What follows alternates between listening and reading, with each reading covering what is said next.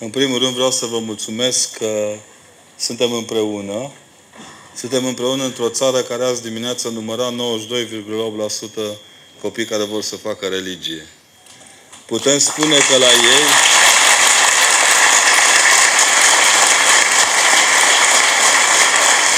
La ei se adaugă alte câteva sute de studenți cărora le pasă de ora de religie și care n-au uitat că au făcut religie. Și sper că nici nu vor uita vreodată că au făcut religie și că în țara aceasta în care ni se scot în față vagabonzii, hoții, ucigașii, avem și copii care au făcut religie și sunt deștepți și stau în aula magna de la Iași. Hai că să se învețe minte cei care vorbesc numai despre tâmpiții din neamul românesc, că neamul românesc nu stă pe tâmpiți ca ei, ci stă pe oameni care cu fidelitate mărturisesc pe Hristos, cred în Hristos și sunt gata oricând să trăiască pentru Hristos, nu doar să moară pentru Hristos. Vă mulțumesc frumos și vă rog să transmiteți tuturor profesorilor de religie, tuturor profesorilor pe care îi cunoașteți, că un preot ortodox se pleacă cu smerenie și le mulțumește pentru că ne-au însoțit în primul atac serios la adresa identității naționale, după 1989, poate doar dacă ni s-ar cere să vorbim ungurește la Sibiu sau uh, rusește la Iași, situațiile ar mai fi la fel de grave, pentru că dincolo de zâmbetele noastre de compasiune pentru cei care cred că au pus coada la pruna lui Darwin și plimbă pisica prin uh, cultura românească, dincolo de compasiune, trebuie să le spunem concluzia finală a fiecărei întâlniri este puneți mâna pe carte. Noi am pus-o și sper să înțelegeți că în seara aceasta ceea ce vă propun este să solidarizăm împreună cu Hristos care ne iubește. N-am niciun motiv să vă cer să mă credeți pe cuvânt tot ce vă spun, nici nu mi-am pus în minte să vă spun lucruri noi, ci doar lucruri pe care le știți, le-ați trăit și le respirați cu desăvârșire. Sigur că sunt probleme tehnice, dar cine s-a așteptat să fie sala așa de mică? Părea mai mare data trecută. Cred că au umblat la sală. E un complot. Tema am ales-o împreună... Poți să stai jos, că președinții stau jos. A, nu ești, nu sta jos. Uh, tema am ales-o împreună cu tinerii mei colegi de aici, de la Iași, dintr-o nevoie fundamentală. Toată lumea în jurul nostru vorbește despre hoție, mită, șpagă, politicieni, furt, mitocănie. Refuz să cred că acestea sunt preocupările fundamentale ale poporului român. În seara aceasta aș vrea să discutăm despre iubire ca o terapie împotriva stării de măgăreală în care ne aflăm, a stării acestea de tâmpeală continuă asupra sufletului nostru și să o facem cu destindere. Știți că de obicei după ce pretextez prost, încercăm să contextualizăm bine împreună. Și atunci, cuvântul meu acesta este pur și simplu întrebat de o doamnă absolut distinsă de la gândul ce îi lipsește poporului român, mi-a luat inima în din să spun Hristos. Nu ne lipsesc proiectele europene. Unii chiar fac pușcărie pentru ele. Nu ne lipsesc, nu ne lipsesc politicienii. Știți cum se face prezența în ultima vreme la Parlament, nu? Cu tare. Arestat. Cu tare. Chemat la DNA. Cu tare. Încă nevinovat. Nu ne lipsesc profesorii de elită, chiar când ei sunt râți în procese publice penibile pentru șpaga de un leu pe care au luat-o cine știe în ce condiții. Dar vreau să înțelegeți bine că dacă nu stăm uniți în Hristos cu aceste valori, aceste valori nu au niciun fel de fundament. A spus-o la un moment dat domnul Gabriel Iceanu și mi îngădui să vă atrag atenția asupra cărții. O carte care vorbește despre obsesia noastră de comunism. Primul material aparține domnului Andrei Pleșu și vorbește despre lucrul cel mai grav care ne, ne separă de, de Occident. Și anume, fractura de memorie pe care Occidentul o suferă în raport cu România. În numele acestei fracturi de memorie, Biserica a reacționat acum cu prilejul acesta al ispitirii canonice pe care ne-au făcut-o necanonicii. În sensul că Biserica, spre deosebire de toate celelalte institu- instituții ale statului român, toate celelalte culturi și subculturi ale statului român, este singura instituție care a păstrat intactă memoria opresiunii comuniste. Noi știm că imediat după scoaterea religiei din școală s-au scos preoții din viața socială, s-au anulat relațiile religioase între oameni și s-a încercat uciderea din culp a tot ceea ce înseamnă cultură religioasă. M-a întrebat un jurnalist de la TVR, de la noi, de la Sibiu, ce, dar ce s-a politemne așa disperată, biserica? Și a zis, bă, biserica disperată, mă, de 2500 de ani avem de-a face cu uh, arici pogonici și alții. Deci fiți cuminți. Noi suntem disperați că voi care urmați nu înțelegeți. Pentru că după ce s-a pus pumnul în gură bisericii, s-a pus pumnul în gură presei, s-a pus pumnul în gură universitarilor, și am avut să avem comsomoliști cu trei clase rectori. Nu că acum ar fi altfel în anumite universități, dar măcar schițăm normalitatea. Pe de altă parte, în cel de-al doilea material, domnul Liceanu vine și spune așa, că ceea ce lipsește fundamental poporului și unde am greșit fundamental și sunt de acord cu el, este că am încercat să construim pe molozul unei societăți pe care am dărâmat-o. Am dărâmat o cultură comunistă dar din cărămizile ei, culmea, roșii, am construit altă cultură comunistă. Minerii, după cum vedeți, încă mai strigă după noi pe stradă. E drept că de azi începând răspunde și altcineva la apelul lor, nu doar noi. E momentul plenar pentru țară și pentru biserică să-și asume trecutul pentru a schimba. Iar cel de-al treilea material care aparține domnului Horea Roman Patapievici vorbește despre nevoia păstrării moralei creștine practice. Eu sunt de acord că nu reușim să explicăm suficient de bine oamenilor trăimea. Sunt de acord că nici noi nu știm prea bine. Uh, e clar că ne este foarte greu să facem cât mai transparent textul Scripturii. Dar să vă spunem că vă iubim, n-ar trebui să ne fie așa greu. Și nu să vă spunem că vă iubim că ne puneți bani în pomelnice sau că ne puneți bani în buzunar când botezăm, când cununăm. Nu pentru asta vă iubim, chiar dacă domnul Cristian Tudor Popescu crede că pentru ea ne-am zbătut, să avem următorii oameni care ne dau bani. Eu cu mortul în casă n-aș prea vorbi despre unde sunt banii bisericii. Când ai tăticul la arest, ar trebui să fii un pic mai atent la structurile de finanțe despre care vorbești. Dar vreau să vă spun că, în mod cert, o societate din care a dispărut Hristos ca element al iubirii este o, o, o societate care nu mai poate iubi, care lipsește fundamentul iubirii adevărate. Dovadă zilele trecute am primit niște broșuri de la tineri pentru, nici nu știu cum se cheamă, o asociație, nu-i facem reclamă acum, în care se, ni se povestește copiilor în școală ce au de făcut, cum să-și pună prezervativele, cum să și le scoată. Toate pozele erau doar cu câte doi băieței întâmplător în toate cărturile. Adică foarte subtili, cu așa, ni se spune că nu, iubirea poate să fie și în afara lui Hristos și în afara moralei creștine.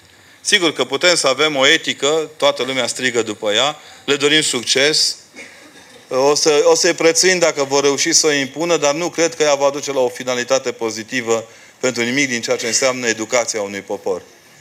Zilele trecute, un, un, un vașnic apărător al ecologismului se ridicase foarte puternic împotriva prostituției câinilor din Germania. Știți că o parte din câinii din București, nu câinii roșii de la Dinamo, ci câinii pe bune, au fost trimiși în Germania și ei se plângeau că ar fi fost trimiși să se prostitueze.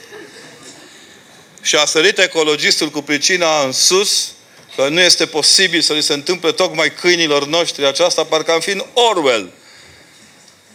E același ecologist care în urmă cu doi ani ne spunea să înfițăm case de toleranță ca să echilibrăm sănătatea poporului și deficitul bugetar al statului român. Morala pe care ne-o propun e limpede. Câinii valorează mai mult decât femeile. Asta ne vor propune în viitorii ani. Delfinii mai importanți decât copiii, nu? Broaștele testoase mai importante decât devenirea într-o ființă academică a studentului și nu în ultimul rând, nu e așa? Hristos, un, un Dumnezeu de pripas într-o țară de pripas pe care îl poți priponi de orice fel de stâlp al unei false legislații europene. De aici e pericolul clipei de acum. De aici a fost nevoie să reînvățăm să ne iubim în Hristos. De aici este nevoia aceasta acerbă de a ne strânge în jurul valorilor legate de Evanghelie, de Sfintele Taine și de misiunea Bisericii în nădejdea că și oamenii bisericii nu vor mai sta cu spatele către școală, ci vor ști că este fundamental pentru orice școală din România ca pe lângă profesor de religie să aibă un duhovnic care să îndrume viețile profesorilor și elevilor deopotrivă. Este ceea ce se întâmpla în anii 90 când dacă intrai într-o cancelarie, erai ca Ali Baba în mijlocul celor 40 de hoți. Erai privit ca un satelit, ca un marțian care a căzut în cap. Numai nu te întrebau, dar ce cauți dumneata aici? Că e numai coliva noastră. Ce cauți la coliva noastră dumneata? Starea aceasta de rupere în două a lucrurilor trebuie să înceteze în primul rând prin efortul bisericii de a-și trimite oameni competenți la catedră și oameni duhovnicești în pastorația tineretului.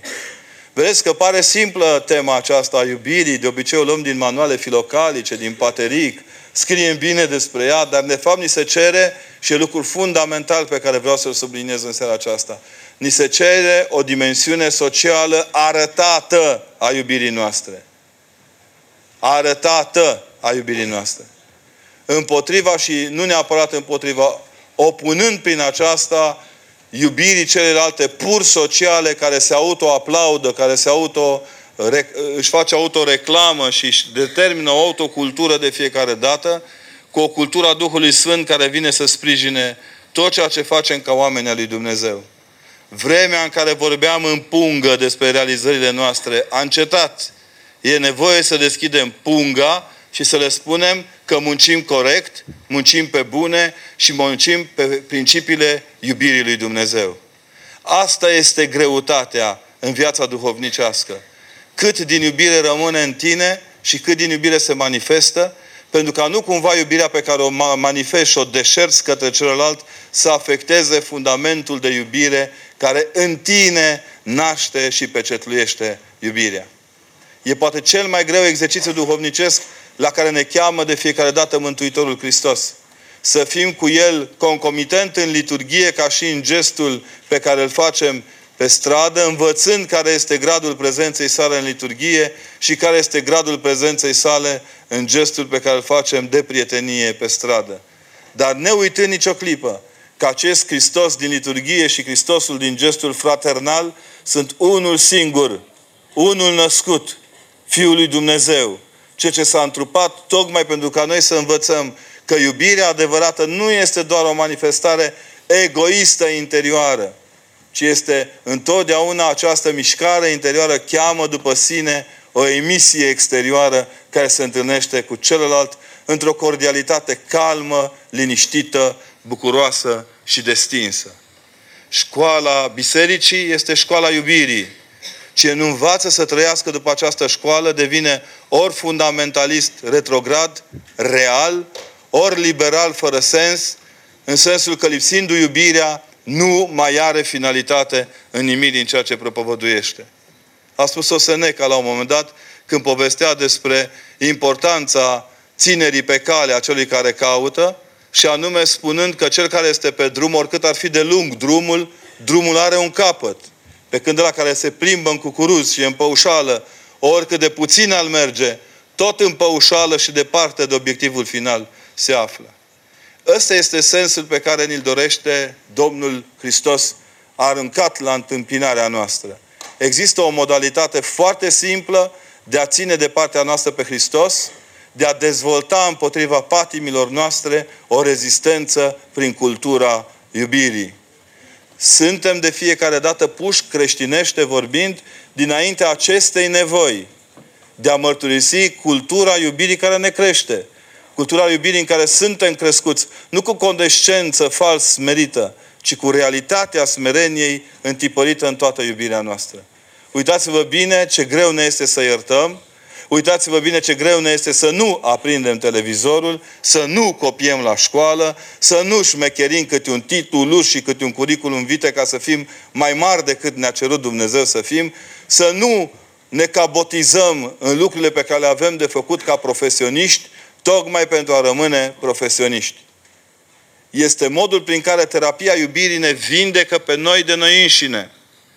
De foarte multe ori, trecând prin librărie la Casa Cărții Astăzi mă uitam că volumul despre depresie e cel mai mare în colecția pe care au editat-o în ultima vreme unii dintre cei care se ocupă cu publicarea cărților de psihologie.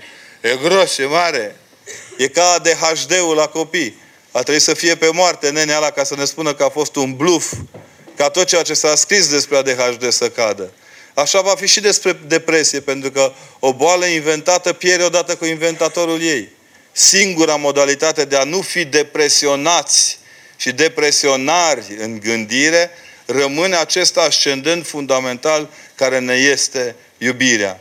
Și cum iubirea adevărată nu poate izvorâ, nu poate crește și nu se poate finaliza decât în Mântuitorul Hristos, este limpede că orice lucru pe care îl începem, îl trăim și îl finalizăm în Hristos, este cel mai bun antidepresiv pe care putem să luăm în viața noastră de zi cu zi. Aici este greutatea creștinismului. Într-o lume care ne propune pe toate tarabele din jur tot felul de medicamentații false, pentru tot soiul de boli, trei sferturi dintre ele inventate de Big Pharma, lumii moderne în care trăim, a recunoaște că Hristos este sursa vindecării și că în Hristos este finalul vindecării, este mai de preț decât orice. Acum aș întoarce un pic și vă spune că zilele acestea am făcut câteva exerciții de iubire socială care m-au pus pe gânduri. Profesori de religie care au fost priviți în școlile lor unde erau titulari de ani de zile, unde și obținuseră gradele, au început să fie priviți ca ultimile cârpe din societate.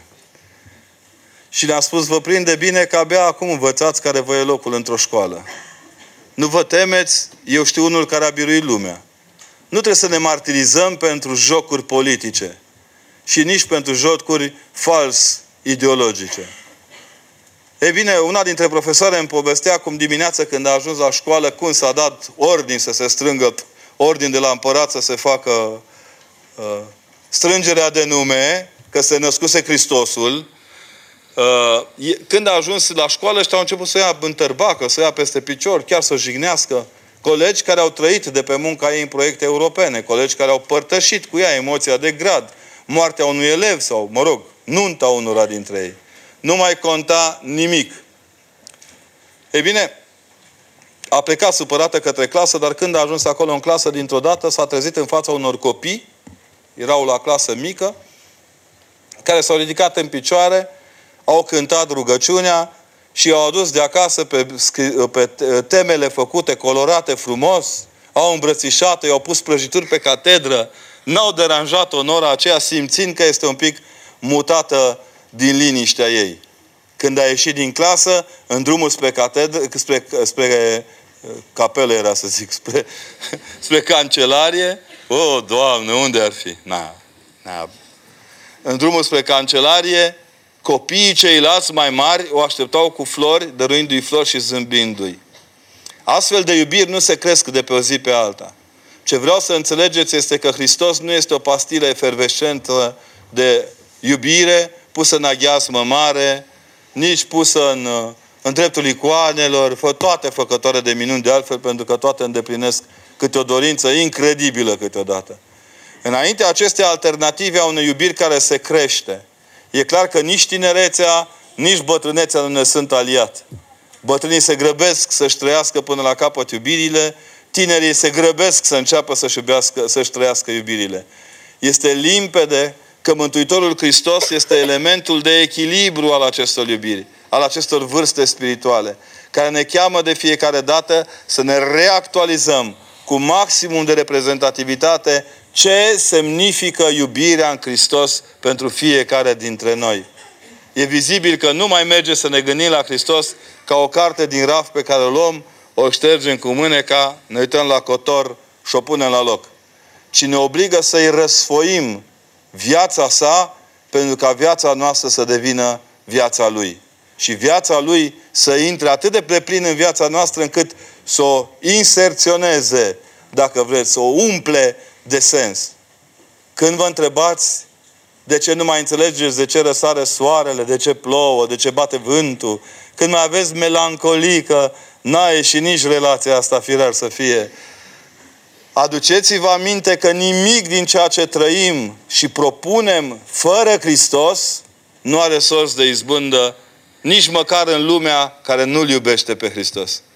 Că adevăratele biruințe în numele iubirii sunt cele smerite, adaptate nevoii de a-L cunoaște și de a trăi pe Dumnezeu și nu în ultimul rând, nu în ultimul rând, construite în jurul acestei priorități absolute care este Isus Hristos ca Domn și Dumnezeu al nostru.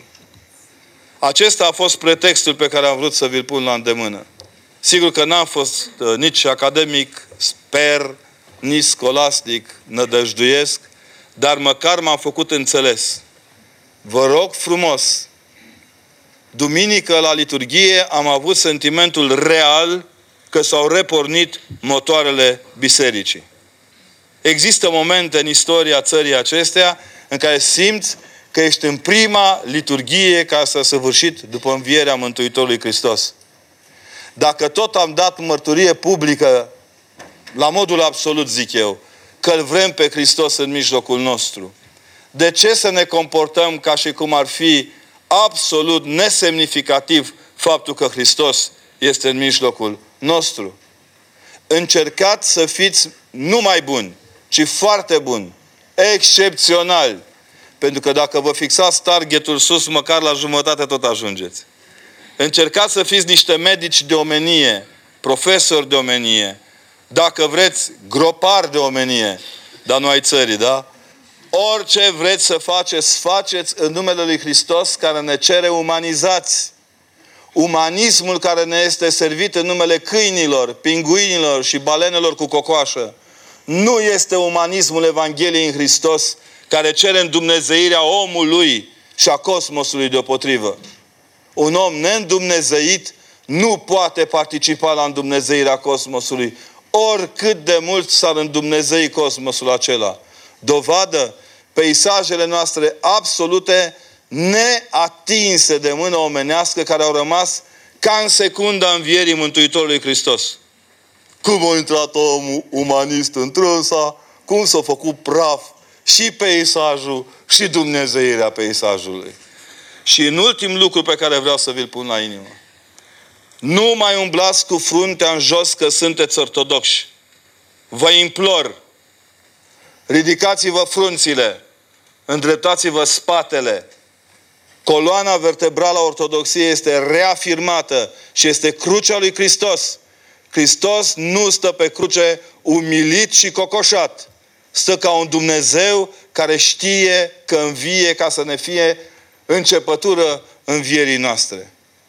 Orice fel de complex ortodox în, în lumea în care trăiți ne va costa pe viitorii 250 de miliarde de catralioane, de bilioane, de trilioane de ani. Dacă nu credeți că nu știu la ce mă refer, suma este egală cu șpaga luată de unul și transformată în lei românești. 346 de mii de euro, nu? 346 de milioane de euro. Uhu! Nici nu putem să-l scriem aici în sală în lei, cu bani, cu tot. Deci vă rog să vă strângeți sufletul în căușul palmei și puneți-l înaintea lui Dumnezeu. Am fost la un congres la Paris, mamă ce important mă simt în clipa asta. Am fost la un congres la Paris de pedagogie în care am povestit cu o maică de acolo. Doamne, iată-mă, era catolică, a trebuit să povestesc și cu ea. No, ce să facem? Și maica mi-a spus un lucru. Constantin, prin ce treceți voi, noi am trecut de câteva ori. Și că învățați să nu vă temeți de necredincioși. Temeți-vă doar de necredința voastră. Vreau să vă duceți acasă și când vedeți primul catolic, primul pentecostal, primul baptist, primul adventist, ce vreți voi din cele 18 culte recunoscute, să le strângeți mâna. România în noiembrie și în martie a dat cele mai bune lecții de democrație Europei. Dacă nu le vede Europa, să-i fie de bine. Un minoritar a ajuns președinte de altă confesiune decât majoritatea și toate confesiunile dându-și mâna în numele copilului care trebuie să-L aibă pe Hristos profesor la catedră. Le convine? Nu știm. Sau la primul ghinion. La al doilea nu știm. Important e să înțelegeți că trăiți un moment istoric dar care se poate pierde foarte ușor peste, pentru că este îngropat în istoriile de nimic ale oamenilor de nimic care n-au nevoie de Hristos pentru că nimicul se simte bine ca nimic. Fiți fermi cu voi înșivă, cereți-vă mai mult de fiecare dată și veți vedea că veți obține oricum mai mult decât înainte cu o zi. Manualele, de, în general, trebuie să exprime experiența de catedră cultura pedagogică a unui popor și capacitatea comunicării culturale. Să ridicați mâna care vă mai aduceți aminte de manualul de matematică din clasa 5 -a. Bravo! Ești la matematică? Nu. Ți-a plăcut manualul? Era un manual creat în 75 de ani de matematică. Da? Nu vă întreb manualul actual de filozofie, că nu știți mulți dintre voi, dar vă spun eu, copilul meu nu este atins de el, nu-i spune nimic. Deci există o cultură care creează manuale și o altă cultură care primește manuale. Uh, sigur că au fost niște excese de zel în anumite manuale, nu vreau să vă supărați pe mine, dar ele exprimă o anumită spiritualitate dintr-o anumită zonă din țară și nu vreau să o numesc. Uh, arată odată în plus că spiritualizarea forțată a elementului pedagogic duce la anularea elementului pedagogic din dialog. Vă dau un exemplu. Citeam săptămâna trecută o carte teribilă despre spiritualitatea copiilor. Nu o să o traducem că e străvezie, dar merită folosit acolo. Un copil de 9 ani a fost întrebat la o școală cum îl vede ea, el pe Duhul Sfânt. Puștiu că ca un marțian care are fața episcopului. Din punct de vedere al formei, a scos o tâmpenie. Dar ia gândiți-vă la conținut. Un marțian, ceva care vine de jos, care are chipul episcopului, care e născătorul eparhiei. Mitra de pe capul episcopului arată că el naște eparhia. Naște prin punerea mâinilor pe preos, prin binecuvântare, prin liturghie. El e mămica noastră. Mămica, mămicul tătic al nostru. Știți? Ori, din punctul meu de vedere, azi, astăzi, de exemplu, la ora 17 am primit deja mesajul domnului Adrian Lemeni, împreună cu Părintele Cordunianu, ni s-au trasat câtorva oameni mai implicați în uh, campania uh, campanie. Uh, ni s-a, era să zic anti ceva și nu merită, nici măcar la anti. Uh, încercarea de a găsi niște pârghii noi de emisie. De exemplu, din punctul meu de vedere, faptul că am fost la Bacău, la Suceava, la Botoșan, la, la seminar la Iași și acum seara între dumneavoastră și vă văd într-un număr mare, să nu credeți că eu nu știu de unde ați venit. V-a tușat bătălia din, de la masa rotundă. E, e, un, e un plus pentru noi. Dar nu vreau să socotiți că cineva a fost în război cu altcineva. Războiul are victime. De data asta n-am avut nicio victimă. Copiii au ieșit teferi. Asta e ideea. Va fi foarte greu să reconstruim. Din punctul meu de vedere, aș de tot și aș lua de la capăt. Dar de la capăt înseamnă și să-l tragi de ureche pe profesorul de religie care vorbi de da? Și pe care trăznească vă să vă trăznească, vă? Da? Și pe ăla l-aș da afară. Și mai avem o serie de cuvioase profesoare de religie cu triplă otită, așa, câte patru baticuri care îi pun pe copii la colț să stea pe coș de nucă. Noi am avut un astfel de caz la Sibiu. Nu vă spun reacția mea și anal preasfințitului care era proaspăt pus episcop. Uh, am văzut prima dată în viața mea o stare de simbioză explozivă. A ferit-o Dumnezeu pe fata aia să nu ne iasă în, în cuiul cătării, dar asta nu înseamnă că n-a plecat din învățământ. De câteva săptămâni s-au emis inclusiv documentele prin care putem să-i spunem unui profesor de religie incompetent? Pa! Avem un profesor de religie la noi într-un orășel de lângă Sibiu, care m-a impresionat. El este un om harismatic, cu adevărat. E un diacon excepțional și un profesor de, de matematică, să zic, de religie absolut fenomenal.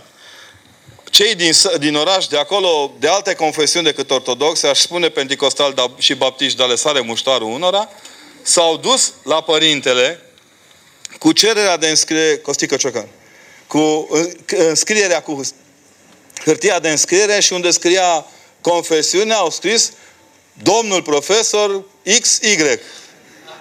Pentru că ei au înțeles lucruri pe care noi nu le-am înțeles. Ora de religie e maestru de religie. Nu-i nici programa, nici manualul, nici inspectoratul, nici comisiile, nici metodologia, nici didactica, nimic. Nu-i de PPD-ul, nu-i facultatea. Are omul zvâc sau nu are zvâc ca să fie profesor de religie. Și pentru că materia de religie este incomensurabilă ca forță, îți trebuie un om cu adevărat de mare forță la catedră. Punct. E greu să spui unui copil de ce Dumnezeu îl iubește pe cel care moare de cancer. Na. Te apucă bâțul.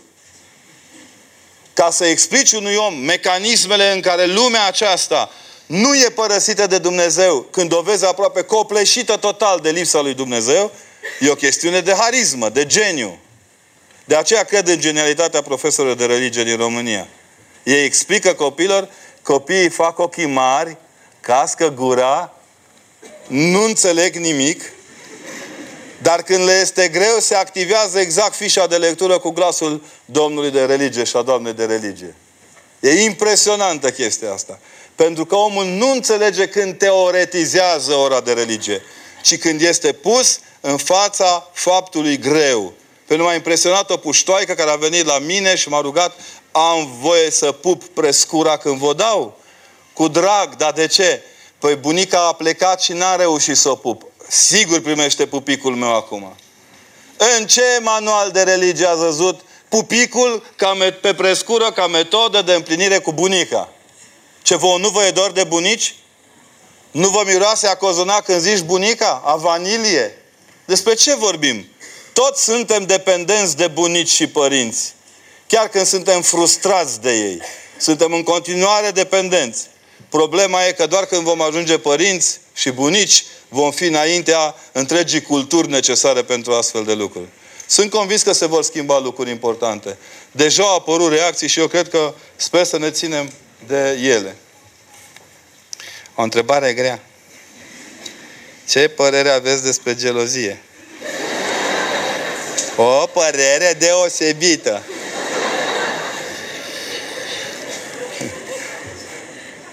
Cred că gelozia este una dintre formele de îndrăcire latentă. Azi mărâi un pic. Mâine mărâitul devine nechezat. Este important să înțelegeți prin râs lucrurile acestea ca să nu apucați să plângeți. La primul semn de gelozie, învățați să iubiți. Altfel pierdeți totul. E ca la părintele Sofrene de la Exex când s-au dus niște cuvioase surori acolo și au zis, Părinte, eu sunt foarte, una dintre ele, eu sunt foarte supărată pe bărbatul meu, rodul prostul. Și eu fi zis pe acolo că femeile sunt inepuizabile. Numai prostia bărbatului echivalează vocabularul doamnelor. Măi, și l-au făcut pe ăsta praf și pulbere. Și părintele calm, cum s-o fi să bine, dar zice, tu n-ai nicio vină. A, nu, părinte, cam 5% am eu vină, 95% el. Și părintele a zis, bine, rezolvă tu aia 5% și ceilalți 95% se vor rezolva. Gelozia nu este niciun caz formă de iubire. Este cea mai proastă expresie a iubirii de cea mai joasă speță. Când cineva gelozește pe altcineva, are o formă de invidie pe care o ascunde într-o falsă iubire. Adică terci. Se iese din gelozie doar pe ușa din față, recunoscând că ai fost înfrânt de ură și reconfigurând iubirea. Dacă mai ai cu cine. Ce înseamnă să te supui soțului și ce înseamnă să-ți iubești soția? Fiecare are câte un model de supunere și câte unul de iubire clar. Cred că a te supune soțului nu înseamnă a-i mirosi ciorapii murdari. Al descălța de ciorap când îi nărod și nici ai admite toate mojiciile. A, dacă cel mai bun prieten este cel care te apără pe tine de tine însuți, înseamnă că cea mai bună soție este cea care te apără pe tine de tine însuți. Idem, ibidem și în partea cealaltă. Fără a fi prin asta un copy-paste, că văd că se aplică legea în curând, peste vreo 150 de ani. Și atunci, haideți să o luăm, dacă vreți, duhovnicește, dar practic. A-ți iubi soția înseamnă, a te supune soțului nu înseamnă că dacă el vine beat acasă și îți vomită în bucătărie, tu ești obligată de fiecare dată să spui Bună, iubitule! Gândim pozitiv? Ai avut o indigestie pe bază de 3 litri de vin? Te-a afectat berica, iubitule? Nu, îl pui pe tâmpit dimineața să spele pe jos. Problema că până dimineața pute voma. Și simt copiii. Și copiii nu au voie să fie atinși de astfel de lucruri. A-ți iubi soția înseamnă a pune pamper și la copil, a spăla vasele, wc inclusiv dacă ești popă, că nu scade nicio mână. Popa ai popă de la ușă încolo. În casă e părintele copiilor săi și soțul soției sale. Deci trebuie să știe măcar să spele vasele din când în când. Ai, nu ești atins de Duhul Sfânt chiar tot timpul. Nu sunt momente în care nu Uh, preotul este un, trebuie să fie un tip practic, dar nu într-atât de practic încât să crească mai mult porci decât oamenii și nici mai mult să construiască ziduri decât să întărească zidurile de credință. La noi ăsta e riscul debalansării. E bine, asta înseamnă a fi, de fapt, soțul cuiva, îl însoți în toate. Din nefericire, cele mai frumoase lecții de însoțire le vezi pe patul de moarte. Când ar mai avea atâtea să-și spună. Și vorba unui filozof clasic, Chinion. Nu mai prea ai când. Nu te mai ține. Timpul nu este dat pe măsura lipsei noastre, ci pe măsura preaplinului lui Dumnezeu. Și nu în ultimul rând, a crește o familie, a, a te întări în familia ta, înseamnă a te întări în valori comune. Sunt foarte multe lucruri care ne despart. Putem sta 24 de ore în două, în două, în două camere diferite, uitându-ne la alte emisiuni, citind alte cărți, mâncând altă mâncare, bând altă apă, dar nu uitați că bune comune sunt copiii cărora trebuie să le dai de mâncare, copiii cărora trebuie să le dai apă, pe de-o parte, asta este un punct de vedere. Deși personal sunt foarte întristat când aud că o familie, ca să nu divorțeze, au făcut un copil.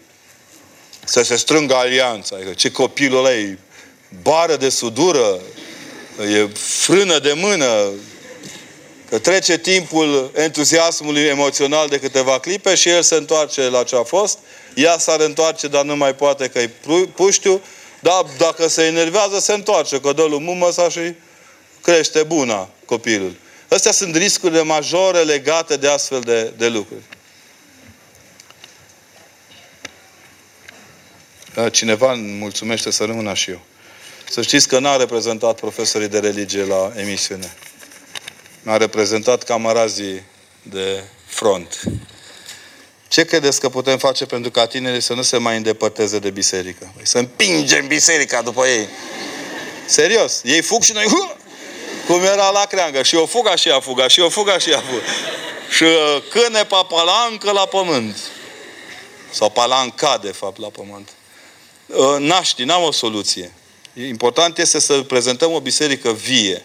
Să știți că m-am gândit acum când urcam la conferință, noi suntem foarte mulți aici. Erau mulți afară care fumau și râdeau. Asta nu înseamnă că ei nu sunt în rugăciunea și în vederea lui Dumnezeu. În niciun caz, tinerii nu trebuie împinși și îndesați în biserică. Iubiți tineri, veniți la biserica noastră, cafeaua este cu lapte de post, covrigei cu susan și... Da?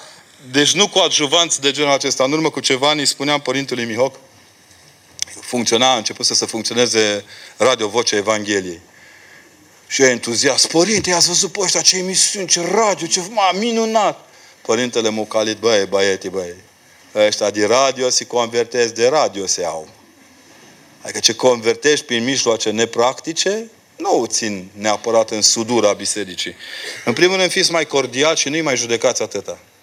Chiar îndrăznesc să vă spun că decât să bateți la cap unul că fumează, mai bine mergeți și cumpărați niște țigări mai bune. Și după ce îi le dați, îi explicați că ar fi bine să se lasă de ele.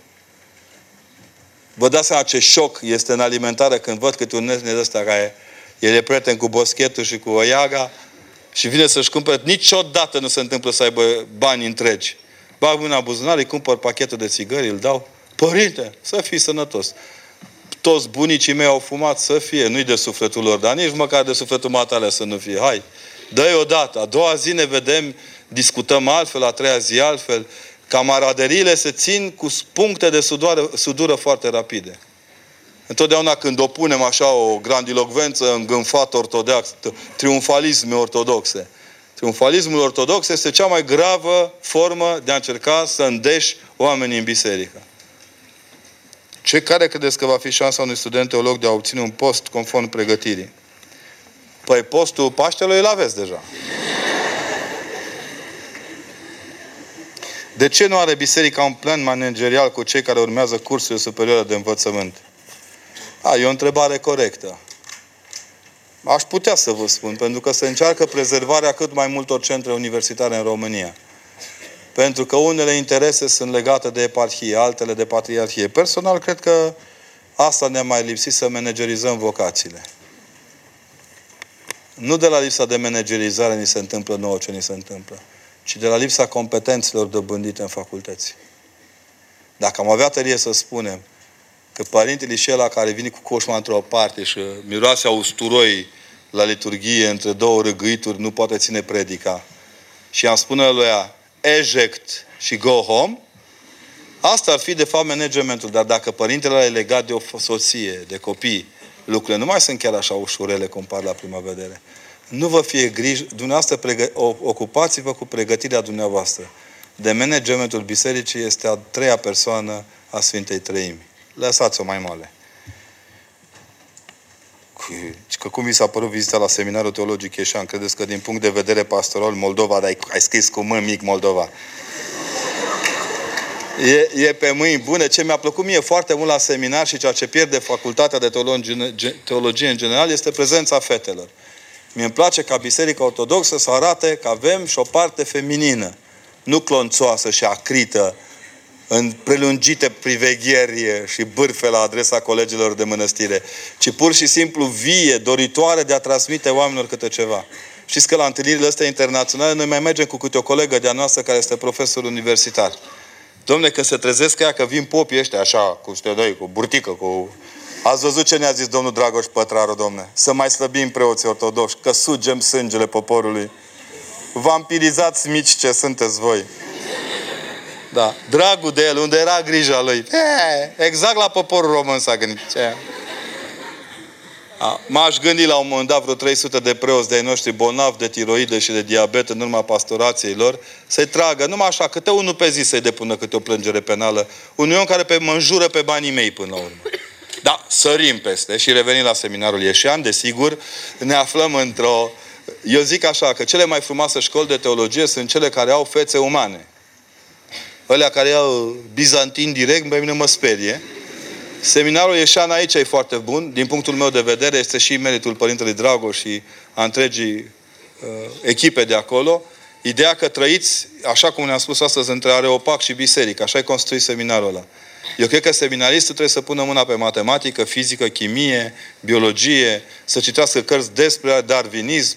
Ați văzut că poanta ultimă afișată de unii dintre reprezentanții unei anumite asociații este cum merge popa la biserică, la școală cu barbă mare, cu potcap pe cap, și că nu putea să aibă potcapul pe mână, dar mă rog. Și îl întreabă, copile, știi cine e Darwin? Și el zice, nu, bravo copile.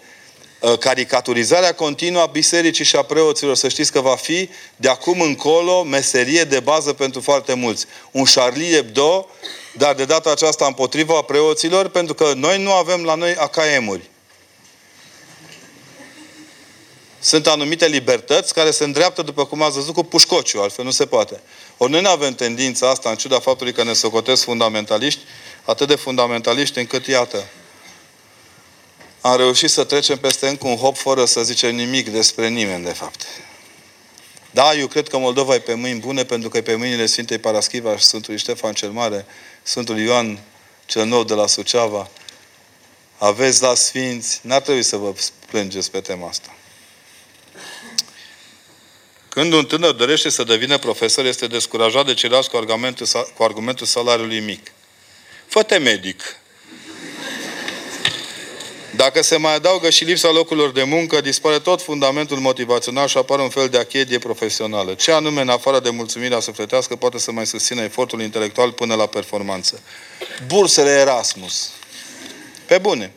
Burse peste hotare. Aveți la îndemână posibilități de a învăța peste hotare când nu aveți să studiați în țară. Dacă eu vreau să iau un elev, un student de la Iași, să duc la Sibiu să învețe pedagogie, de exemplu, așa, întâmplător am zis, pedagogie creștină, trebuie să-i plătesc eu cu doamnișoara Carmen din buzunarul nostru, că nu ne ajută nimeni. Dar dacă vreau să trimit același elev la Lisabona, el are toate posibilitățile să acceseze o bursă Erasmus și să plece la Lisabona. Nu vă e rușine, mă, să vă plângeți. Că voi puteți merge unde noi nici pe hartă nu aveam curaj să ne uităm. Da? Știți că harta Europei se cam oprea. De la Ungaria era verde toată încolo. Era Ungaria, stat vecin și prieten, comunist, așa, social. Serbia, o mică parte, și pe aia gata. După aceea gata. Veniți-vă în fire. Uh, zilele acestea am citit o carte legată de viața unui, unui tân, copil care s-a născut cu toate piesele în funcțiune, dar l-a prins o ploaie pe cerdacul casei acasă, în sud, pe brațul Borcea, și a devenit surd, mut și orb. Și părea totul pierdut. Păi, sud, mut și orb. Părea totul pierdut. Niște oameni l-au luat și l-au dus la Cluj. La școala de nevăzători, care n-a putut să facă nimic cu el, că nu... Cu surdul mai vorbește și mai aude, nu? Cu, mă rog, cu orbul mai, mai vorbește și mai aude. Nu s-a putut face nimic. Și atunci l-a preluat la surdomuți și acolo o doamnă, învăță, o doamnă profesoară institutoare, an de an l-a învățat cei cald, cei rece, cei verde, cei galben, cartea e scrisă de el, care a fost prima dată demuțit ca să poată să, să poată să intuiască obiectele. S-a dus în tabere, a urcat pe munți, a pescuit, a scris poeme, scrie cărți, crește alți copii în situația lui. Wake up! Surd, mut și orb. Nu vă e rușine? Ce motivație vă trebuie? E suficient să vreți mai mult de la voi. Să înțelegeți că ceea ce vi se oferă este cu mii de kilometri deasupra sutelor de mii de kilometri din urma voastră. Sunt convins că toți bunicii voștri din Bosan și din uh, toate văile Moldoviei au fost motivați numai pe bază de salariu, băi, să fie... Ne lipsesc răzeșii. Nu vă trădați sufletul de răzeș pe un pumn de arginți ca salariați niciodată. Altfel pierim. Sunteți de acord că mai bine de 30% din profesorii de religie nu au ce căuta în sistemul educațional? Stai să calculez. Dacă ziceți 30%, ca și cum ar fi a treia parte, vă atrag atenția că a treia parte din profesorii de religie nu sunt 30%. Sunt 2000 și ceva de oameni. În procente pare ușor. În cifre e un pic mai greu. Lăsați-i pe alții să stabilească. În primul rând copiii stabilesc cine nu are ce căuta la curs. Cum se poate vorbi despre iubirea în Hristos dacă preoții se urăsc între ei și doresc răul unul celuilalt? Păi nu faceți ca noi, e clar, nu? Dacă popii suntem neterminați și răi și urători și bârfitori, păi, e, noi vă arătăm aceste exemple tocmai ca să înțelegeți că nu trebuie să le faceți. Ce vreți, să purtăm tricouri cu așa, nu?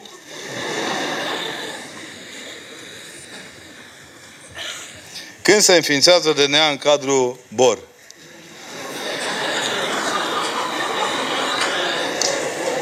Să știți că râdeți și glumiți, dar DNA-ul este în cadrul BOR. Toți procurorii de acolo sunt mirunși, botezați, împărtășiți. Dacă la asta ați vrut să vă referiți.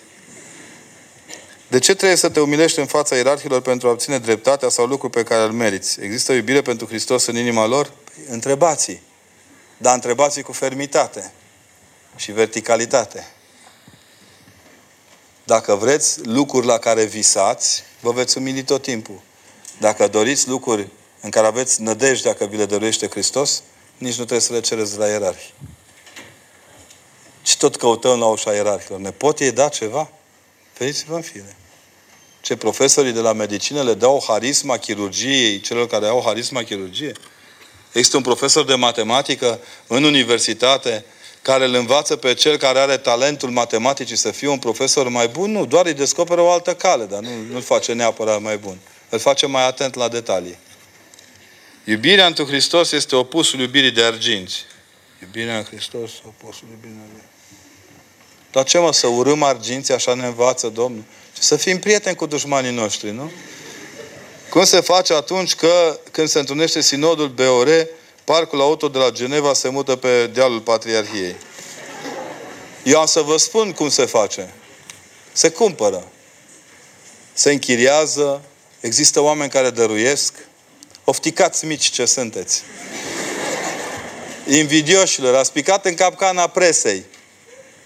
De ce nu vedeți celelalte realizări ale ierarhilor și vă legați tot timpul numai de mașinile lor? Ați văzut parcul din Geneva de mașini? Bravo! Pe banii statului sau ai voștri? Nu, multe dintre mașinile de acolo sunt în mod real de zeci de ani plătite sau de 10 ani plătite. Eu le-am spus celor din presa noastră de la Sibiu, când s-au legat de o mașină a mitropolitului, i-am se pare foarte rău, n-ați fost lângă mine când mitropolitul meu în accident a fost în șanț, plin de sânge, datorită unei mașini de doi bani. Luată să vă fie vouă haznă. Nu-i mai bine să fac o știre falsă despre averea bisericii privind mașina arhiereului decât să fac o, fi, o, o știre reală din moartea unui arhiereu în urma unui accident de mașină? Ghinion. De ce se pun tase fixe la cununie sau botez? Dă... Uh, vreau să vă zic un lucru. Zile trecute, fiind prezent la o emisiune onlăită, mi s-au pus niște imagini cu prost din București care negociau la un moment dat cu niște tineri cât să plătească pe cununie. Când am auzit suma, mi s-a făcut rău. Dar când părintele a spus că sunt patru preoți și un diacon, plus cântărețul, și am împărțit suma la șase, și când am văzut că părintele oferă și uh, chitanță pentru chestia asta, mi-a mai revenit. Și uh, ăia tineri au început și au zis, părinte, dar dacă aici e atâta, la cealaltă biserică e atâta, e mai puțin. Cine tratează preotul ca un chelner, de un chelner are parte. Cine vine la biserică ca la prestări servicii, de prestări, servicii are parte. Vă dau un exemplu limpede. Toți fițoșii vor să meargă musai la biserica cu tare, că e lumina așa, că e așa, că... Nu au nicio treabă cu cununia lor. Habar n-au despre ce e vorba în cununie. Ei pun acolo uh, biserica printre altele, după rochia de mireasă, naș, măsline, scobitori, uh, prosul astea, șervețele, să nu zic hârtie igienică, sper că nu merg până acolo cu gândul, nu? Invitați, neinvitați, cine stă, unde stă, Aoleu! și în ultima zi, bă, am uitat să mergem și la biserică. Cam așa. Pentru omul crescut duhovnicește nu există taxă fixă de cununie. Pentru cel care merge în propria lui parohie, pentru cel care participă la viața bisericii, pentru cel care trăiește împreună cu preotul comunității toate bucurile și întristările comunității, n-are nicio treabă. Niciodată nu plătește.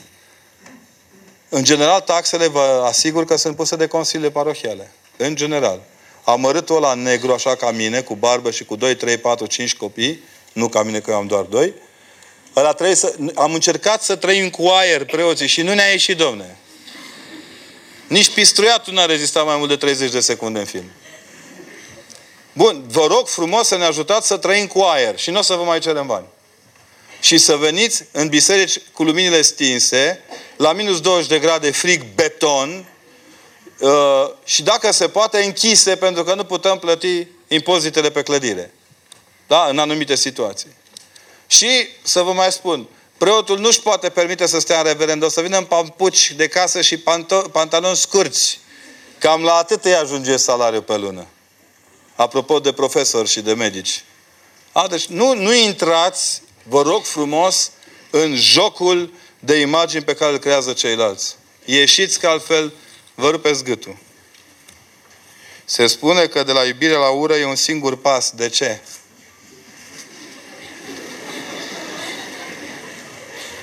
Eu spun că un singur pas e prea mult. Unul dintre Sfinții Părinți de la Tomis, domnul Ovidiu, poet alungat de la Roma, tocmai pe principiul că îi se cam aprinseseră sandalele după o domniță care era din casa imperială, el spune că dragostea e vecină cu ura. E vecină, nu e un pas, adică e acolo, la frontieră, la confină, cum ar zice italienii.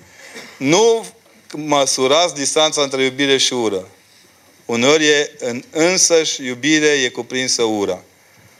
Că o iubim pe Maricica și o strângi din gât pe Georgel, că și el o iubește pe Maricica. Da?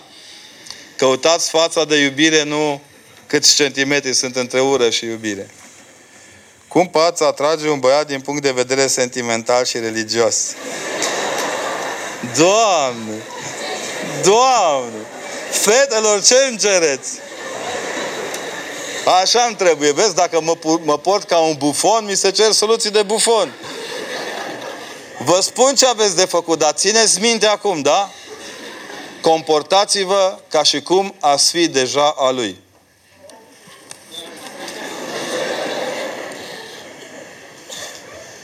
Părinte, ce trebuie să înțeleagă tinerii prin iubire?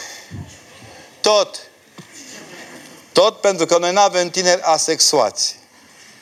Noi și la ora de religie am predat despre modul îngeresc, despre oameni buni să ne venim în fire. Doi tineri care se iubesc se și sărută. Se și strâng de mână. Uneori se pierd în întunericul uh, dimineții. Ce trebuie să-i facem este să, înțea- să înceapă să conștientizeze responsabilitatea care îi leagă în astfel de situații și să nu-i umilim. Vreau să vă spun că pentru mine, ca duhovnic, cel mai important este ca ori de câte ori ar cădea un tânăr să-i spun că eu stau și-l aștept. Eu sunt felinarul rămas aprins dimineața.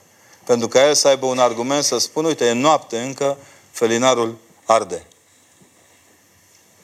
Orice uh, șorovăială cu un tânăr îndrăgostit este supusă pieirii. El nu vede decât o singură ființă și bravo lui pentru asta. Iubirile nu se câștigă trăgând cu coada ochiului, ci privind ferm, față în față, cu rugămintea să vă spălați pe dinți, da? Și de fiecare dată încercând să transmiți celuilalt că nu ți este indiferent. Restul sunt tratate de psihologie, psihanaliză, psihiatrie infantilă, psihiatrie infa- uh, adolescentină, filocalii metafizice. Cert este că atunci când doi oameni se iubesc, ceilalți nici nu mai contăm. Și așa și trebuie să fie. Cum trebuie să-ți manifesti iubirea față de o persoană îndrăgită? Semnalizând. De câte ori n-am pățit la câte un liceu, zice părinte, sunt așa supărată că eu iubesc pe Georgica, dar Georgica nu bagă... Da, există tu, fată? Păi nu, i-am spus că mi-e roșâni. Mi-e roșâni. Du-te, fată, și spune omului. Știți cum e cu dragostea asta pe muțește? Aseară le-am povestit celor de la Suceava o amintire din, lice, din facultate. Mergeam să cântăm la un cor, la o biserică din Brașov, unde este Sfântul Nicolae Stăpân, și acolo dirijorul corului era un foarte bun și expresiv dirijor, un om absolut muzical. Dar avea o boală, adică boala era la preoți, de fapt că îi citeau pomenicele așa în continuu, o oră jumate.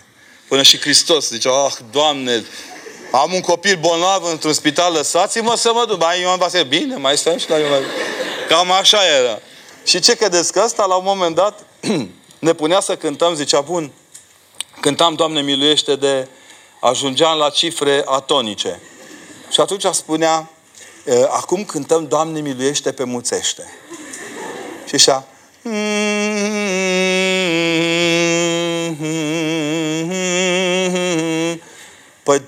da, da, asta e iubirea care nu semnalizează.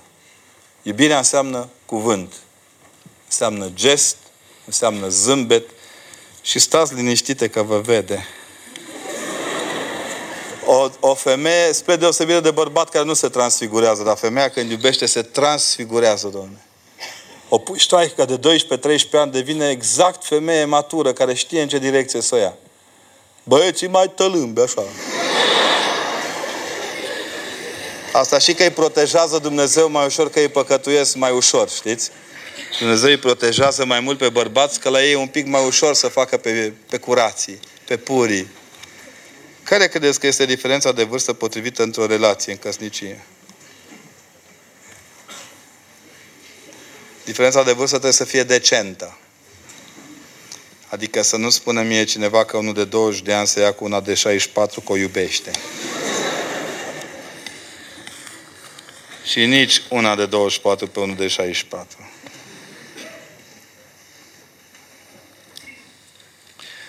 Când vă gândiți la diferența de vârstă, gândiți-vă că în spatele mirilor se pun prietenii, genera- de, da, prim, prietenii generației lor. Închipuiți-vă o biserică în care, să zicem, prietenii mirelui sunt niște băieți gingași, dandy, la patru ace, și în cealaltă parte sunt niște conege de ale mirete, care își îndeasă, își îndeasă proteza, așa. Acum înțelegeți ce vreau să spun? Nu trebuie să jenăm biserica cu opinia proprie pe las că Dumnezeu ne iartă, noi ne iubim. Nu e așa, Giugiulel? Nu, mamă! Să vină mama să-ți schimbe scutecul? Și întotdeauna calculați vârsta la care ajungeți, da? Adăugați la nuntă. De exemplu, dau un exemplu minor. El 45 de ani, bătrân, cu barbă albă din ce în ce mai... Cu ce ai mă cu burta? Tocmai tu, tocmai tu vorbești. Seminarism mâncău ce ești. Da? Deci, da, el e un tip la 45 de ani și e o tipă la 20 de ani. Bravo, sună bine. E ok. El la 55, ia 30. El la 65, ia la 30, la 40. Să fim serioși. Nu se poate unul să fie în forța vieții și celălalt în... Dacă totuși modelul lis nu e cel mai de dorit. Ce ar trebui să înțelegem asta, neameni? Oh, ia uzi. Ce ar trebui să înțelegem prin supunerea femeii față de bărbat? Ce aveți, fet? A, Moldova, stai, am uitat. Oh, game on.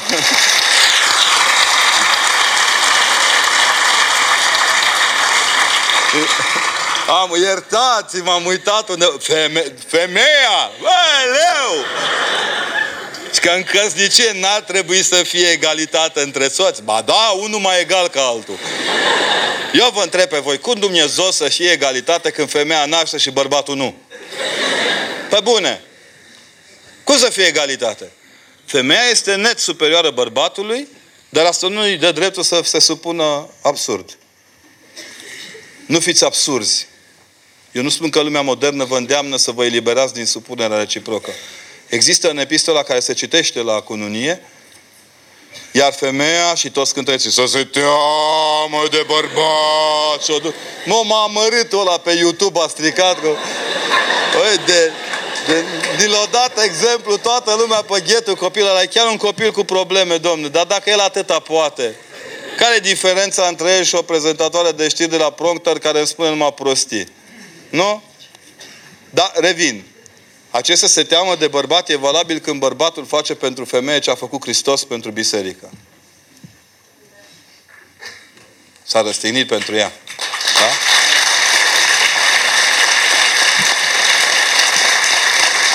Acum e o întrebare care mă pune pe gândul. Ce căsătoria și copiii în timpul facultății este posibilă? Eu am făcut și s-a putut. Cum să nu fie posibilă? Terminați cu prostiile astea. Veniți-vă în fire. La capătul carierei e o propastie. La capătul carierei, oricât de bine pregătit ai fi, este o prăpastie. Dacă această carieră a ta nu s-a împlinit într-o dragoste. Nici cine spune că iubește teologia nu poate spune, teologia nu e o persoană. Mă rog, poate fi o persoană pe care să o cheme teologie, dar mă rog. Deci un, un, un om care iubește teologia, de fapt îl iubește pe Hristos, care e o persoană. Asta nu înseamnă că atunci când ne iubim soțiile, când ne iubim copiii, încălcăm iubirea lui Hristos. O împlinim, o completăm. El ne ajută și ne vine în, în ajutor. Știți cum e cu asta? E, oare e posibil în timpul zborului pilotul să nu adoarmă? E posibil, dar dacă doar avem pilot automat. Care ar trebui să fie atitudinea față de fumătorii din familie? E, crudă.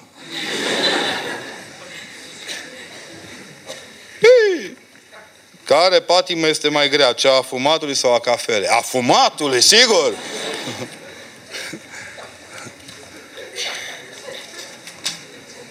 Patima grea este cea din care nu reușești să ieși niciodată și mai cu seamă cheltui tot ce ar trebui pentru cultivarea virtuții în celălalt. Și cu asta, basta. Nu există patim mari și patim mici. Este doar patim și oameni. Oamenii le fac și mari și mici. Asta cu cafeaua mai vorbim noi care ați spus întrebarea. Cunosc două persoane care vor, vor, doresc să se căsătorească, dar băiatul este văr drept cu cumnata fetei. Asta o facem pe hârtie. Există preoți care cunosc foarte bine gradele de rudenie. Ce numim noi văr nu prea e. Da? Noi zicem că suntem verișori cu verișorii noștri de al doilea, care sunt de fapt de al patrulea și uite așa. Discutați cu un duhovnic și cu un preot care știe să vă facă schemă. Întrebare. Cum să avem răbdare? În viața de zi, de, de, viața de familie, în viața de zi cu zi a societății, în viața de zi cu zi, în relația cu partenerul? Eu cred că întrebările de genul acesta sunt rezolvabile pentru fiecare în parte altfel. Nu cred că este o rețetă de răbdare general valabilă. Ridicați mâna dreaptă și degetul, nu la nas, că, da? Nu este o, nu soluție, da. M-am gândit foarte multă vreme că unii au pus degetul la nas că nu-și găseau obrazul, că nu-l aveau. Deci nu există o metodă, o tehnică de câștigare a răbdării. Sigur, ea crește în măsura în care creșteți în toate celelalte virtuți. Noi nu putem să avem o, o virtute singuratică. Omul nu trăiește prin virtuți singuratice. Răbdarea asta trebuie să aibă și docilitate, și cultura dăruirii, și cultura asumării. Răbdarea nu vine că stai acum să o aștept pe asta când o veni acum. Nu, apropo de răbdare și supunerea femeii. Uh, nu, există lucruri pe care nu le poți trece într-o fișă apostolului. Ele cresc în fiecare dintre noi personal. Uneori Dumnezeu ne poate îmbolnăvi, ne poate îngădui o tristețe foarte mare în care să câștigăm virtuți pe care nici nu le bănuiam. Teama de respingere ne poate opri să luptăm pentru dragoste la începutul unei relații. Acum, totul să aveți simțul măsurii. Dacă dumneata ești o fotucă mică, insignifiantă pe harta omenirii, cum mai vrea să te vadă făt frumos din Gipan scos? Dar el se uită doar după alea care își saltă fustele, nu? A, deci depinde ce vă doriți. Sunteți ferm convinși că cei pe care încercați să-i atrageți în cursa iubirii sunt după inima voastră? Vede că te udă ce părinte m-a bătut de m-a zvântat. Păi că uite, păi, e bețiv mare de tot. Păi nu l-ai văzut când l-ai luat? Ba da, dar am crezut că se îndreaptă. Ochiul, urechea, timpanul și pregătiți de luptă. Ideea este în sine că căsnicia este un astfel de front. Vrem, nu vrem. Unor de pace și de înțelegere. Tot mai scapă un cartuș de semnalizare. Stați liniștiți. Ce sfat dați viitorilor profesori de religie? Să se pregătească constant, să iubească copiii și să facă față iubirii copiilor. Noi avem o, profe- o problemă cu toți profesorii din România. Nu fac față iubirii copiilor. Nu știu să se descurce când copiii iubesc. Ei sunt convinși că ei sunt acolo șefi, reprezentanții inspectoratului și ai Ministerului Intern și cine nu ascultă de mine, le ia mama hoherului. Cochilul săracul iubește, nu înțelege nimic din aroganța celui de la catedră. El nu înțelege de ce 1 plus 1 la pătrat plus f de x e mai important decât faptul că el îi zâmbește și spune, nu știu. Serios. Eu mă uit, într-o vreme am predat și matematică și fizică, așa, la plezneală, că n-aveam ce face. Și, da, se îmbolnăvise cineva și ținea loc. Și mă uitam la nu știu, hai să vedem de ce nu știi. Și luam de umăr și scriam. Cât crezi că ai meritat? 5, 4. Dă-mi coace carnet. Îți dau un nouă ca mâine să știi mai mult. Ce zici, te bagi? Gata, gata, așa fă. Adică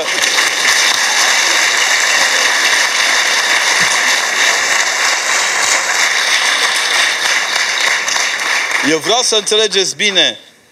Nota contează cel mai puțin în viața unui om. Nota contează doar la ton, la muzică, nu la toate ieșirile din ton ale profesorilor. Da? E importantă nota 10 la religie și am să vă spun de ce. Fimiu a tras o concluzie de nărăvoaș și zice, bă, trebuie să fii chiar tâmpit să nu vrei să iei 10 la religie, să ai o medie ceva mai sus. Da? Până și într-un uh, troc de genul acesta. Eu nu cred că pentru profesorii de religie există altă notă decât 9 și 10. Atât. Dar dacă ai dat odată 9, nu te încăpăți în așa de oară. Iar un profesor bun de religie este acela la care copiii regretă că a ieșit de la clasă. Punct. Și nu că, ah, doamnă, regretăm că ați ieșit așa. Nu. Chiar se vede pe ei. Nici nu o spun. La mine în biserică nu se face nicio acțiune cu copiii, cu tineretul, nici măcar în perioada sărbătorilor importante. Trebuie să ne spunem părerea la preotul paroh. Trebuie să vă apucați de treabă. Dacă mai este încă un tiner, tânăr lângă dumneavoastră, spui ce ar fi să facem un grup să-l colindăm pe părintele că pare surd la vocile tinerilor. Într-o parohie unde am fost preot, cel care făcea cateheza nu eram eu, ci un student de-al meu care era învățător.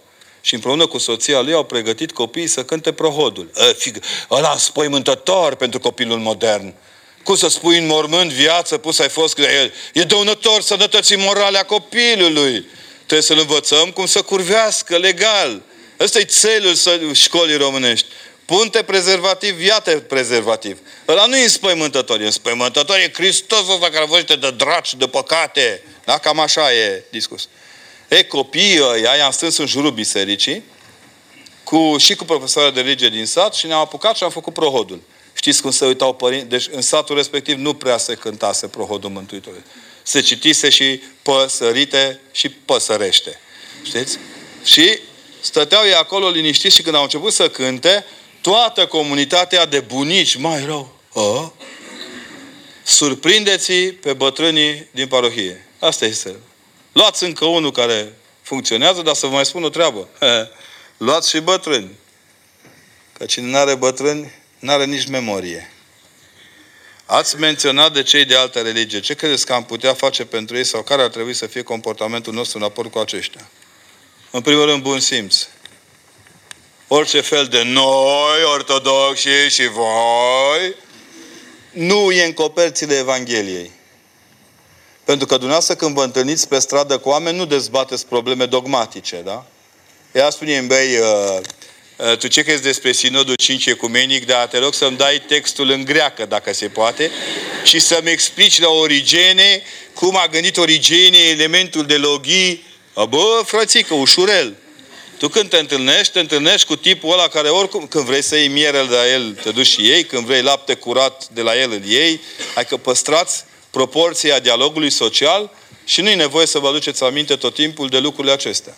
Eu m-am dus într-o seară să mă tund și frizerul în care bănuiam eu că m-ar putea tunde, când m-a văzut, s-a uitat așa și a zis, nu mai pot să vă tund că a pus soarele. Era vineri seara.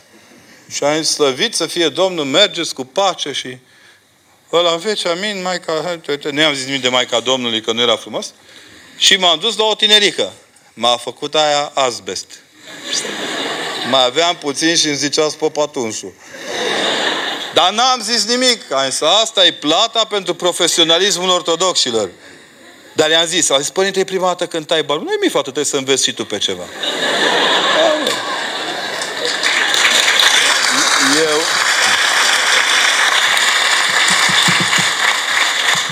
Era foarte ușor să-i repreșez omului că mă lasă cu barba în foarfecă. La modul ce... Dar nu era cazul. Eu însumi, dacă aș fi fost adventist, vineri seara puneam jos briciul și plecam. Dacă am respectat și noi toate ale noastre, ar fi perfect. Credeți că ar fi mai bine ca profesorii de religie mireni să fie înlocuiți cu preoți profesori? Na. Catedră între două parastase? Never ever. Ce e mai important, să-ți iubești soția sau să-L iubești pe Hristos? Oh. Am să vă spun ce mi-a spus mie bunica soției mele când, la începutul relației noastre de iubire. Mi-a zis o stășiță, domne, știa ce zice. Femeie trecută prin viață, ce ascultă tinere. Frace, zice, dumneata, acum te-a așezat între Maria și icoana lui Hristos. Te-a așezat între ea și icoana lui Hristos. E de preferat să nu o smintești. Ce părere aveți în privința introducerii cursului de psihologie în orarul facultativ al studentului teolog, de la celui de medicină? Ă, teologul nu trebuie să știe psihologie, el e născut direct psiholog. Da. Cum să cunoască el de unde vin reacțiile oamenilor? Na. Iar ăla de medicină. Nu, să vă spun, e interzis la teologie pentru că toată lumea trebuie să postească, mai ales diabeticii. Da? Am avut noi un caz celebru în zonă în care un preot dintr-un orășel nu foarte departe de Sibiu i-a dat mamei unui student de-al nostru care se pregătea săracul de nuntă, i-a dat mamei ăstuia post negru trei zile ca să fie bine la nuntă băiatului. Și la trei zile ne-am dus cu duhurile dreptilor, că femeia avea un diabet galopant și a murit. Era un pre- pregătit psihologic și medical. Era tobă. Orice citiți, din orice domeniu, dacă îl asumați în numele misiunii lui Hristos, nu rămâne pe din afară și vă folosește. Nu mai împărțiți... Ma, și că, dar să citiți și cărți de știință? Nu, bă, citiți de la de neștiință. De magie. Uh! Care trebuie să fie atitudinea mea când în jurul meu biserica este vorbită de rău? Să o vorbiți de bine tăcând. Cât poți să combați și vorba celor de, din jur care vorbesc rău? Asta e. Nu, mie personal îmi prinde bine când suntem luați în tărbacă. Stau și eu treaz că la soiul nostru de a dormi, cum ni se cântă o cântare mai frumoasă în ureche, semănăm cu preotul la care s-a dus la psihiatru, un preot catolic, nu e la noi, e la ei. Da? Și a zis medicului care era la el în parohie, ce domnul doctor, aș dori dacă se poate să am un medicament pentru somn, așa am o probleme cu somnul, nu pot adormi. Monsenior, e rezolvată. Luați-vă înregistrarea predicii de duminică și puneți-vă înainte de culcare. Cum pot fi determinați studenții de la teologie să devină mai liniștiți? și să nu le îi mai mint, mințească, mintească pe cei din jur. Oh! Adică noastră vreți o, o turmă de gâște cu minți, ca să nu facă gaga. Bine. Nu știu. Încerc de 25 de ani și abia mă pot păzi pe mine. Și uneori și eu smintesc. Nu știu, chiar nu știu. Mitraliere pe... M-a și gândit niște doamne cu batic pătrat și cu armament în dotare, câteva personalități cu grenade fumigene la mână să ascundă când ăștia smintesc, un serviciu monahal de informații care cum i-a prins, cum i-a ars, să li se facă analiza de sânge la intrarea și la ieșirea de la cursul și dacă se vede un gram de cofeină să fie exmatriculați. Ce metode am putea folosi pentru a aduce un dependent de drogul la iubirea lui Hristos? În primul rând, sprijiniți-l să iasă din drog.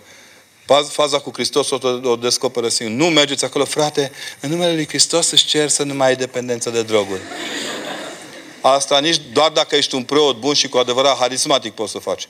În general, spuneți-le că dacă au nevoie de ajutor, sunteți dispus să-l dați. Atât. Oamenii trebuie să simtă din partea voastră disponibilitate de ajutor, nu teologie dogmatică, morală. Și am la mine o carte apărută de curând în Franța, un, un, un, un pretext pentru reformarea catehezei în Franța spune ieșiți din moralism. Lumea are nevoie de morală, nu de moralism. De morali, nu de moraliști. Printre altele, cel mai mare moralist francez, după cum știți, a fost domnul Emil Cioran. Nu credeți că ați vrea să-l puneți pe Emil Cioran să vă bucure morala.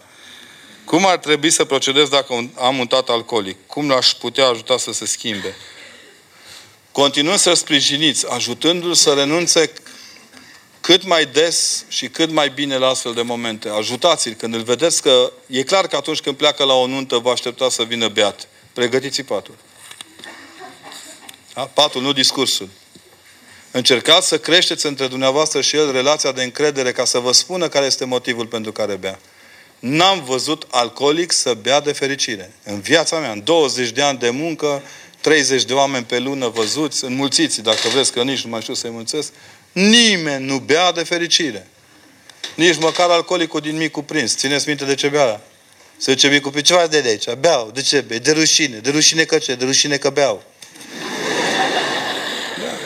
E un cerc vicios. E un cerc de fier. Ieșirea nu poate veni decât în sus prin Hristos. Dacă nu se realizează asta, n-ai cum să-L ajuți. Dar pentru asta, apropo de personajul din Micul Prinț, trebuie să fiți ca vulpița. Țineți minte cu ce vedea vulpea? Ce eu văd cu inima. A? Good luck? Vorba... Cum poate reuși o persoană atee convinsă, care îi merge totul foarte bine, că există Dumnezeu? Cum poate ajunge o astfel de persoană să-L cunoască pe Hristos dacă nu are nevoie? Mai așteptați. Sunt ortodox, să greșesc atunci când merg la bisericile catolice. N-aveți biserici ortodoxe în zona? Cam obosit să le număr astăzi. Am trecut zunda, două, trei, patru, cinci. Eu zic că puteți merge la Biserica Catolică să vă răcoriți și să luați un cuvânt de învățătură. Dar nu veți primi niciodată hrana adâncă necesară unui suflet ortodox. Eu sunt citesc cu plăcere foarte mare teologi, mai ales în domeniul meu, Știți, catehetica nu prea e confesională. Copilul nu are confesiune, trebuie să aibă simpatii sau nu are simpatii, atât. E bine, încercați să ieșiți din asta că uh, nu vă folosește. Prietenul meu este baptist nebotezat. Adică, da, este o locomotivă cu elice. Este hotărât să se boteze la religia ortodoxă. Doamne ajută! Am urme de bănuială că nu este convins. Fată mai muncește. Mai muncește cu el.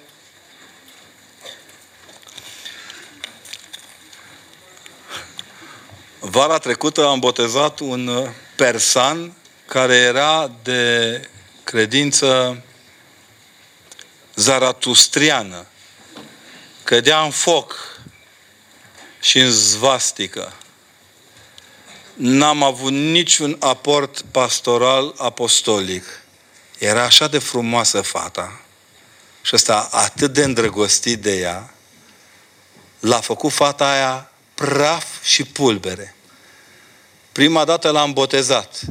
A strașnic de tot. Aia, ciolo, poloboace de 800 de litri de apă, vă dați seama. L-am scufundat de 300 de ori pentru tot neamul lui. Am încercat să fiu cât mai discret și ce m-a impresionat foarte mult că în acea sală, în capelă la noi, erau, un ev- erau evrei sadea cu cârlionți, erau creștini de altă limbă decât română și de altă confesiune decât ortodoxă. Erau musulmani. Toți erau foarte bucuroși când au văzut botezul, au văzut cununia, am vorbit în franceză, în engleză, am zis vreo două și în persană, dar scurt, așa că nu prea le-am cu persana. Nu-i grea, nu-i grea, e imposibilă. Și știți ce m-a uimit cel mai tare? Când au venit cei de alte confesiuni, bine, familia am înțeles, el era și el un tip jos cu pălăria, dar au venit cei de alte confesiuni. Domne, zice, într-adevăr, în ortodoxie se pot împăca toate religiile lumii. Lăsați-l că se lămurește. Dacă Dumnezeu e iubire, nu dacă, pentru că, da? Și are puterea asupra tot ceea ce a creat, de ce permite atâta rele? Mai, astea sunt întrebări care m-au obosit deja. Nu mai pot, mai oameni buni, n-ai ce treabă bietul Hristos cu relele noastre. Pentru rele, românul a inventat-o pe mama dracului. Suntem singurul popor care pe lângă drac o avem și pe mama dracului.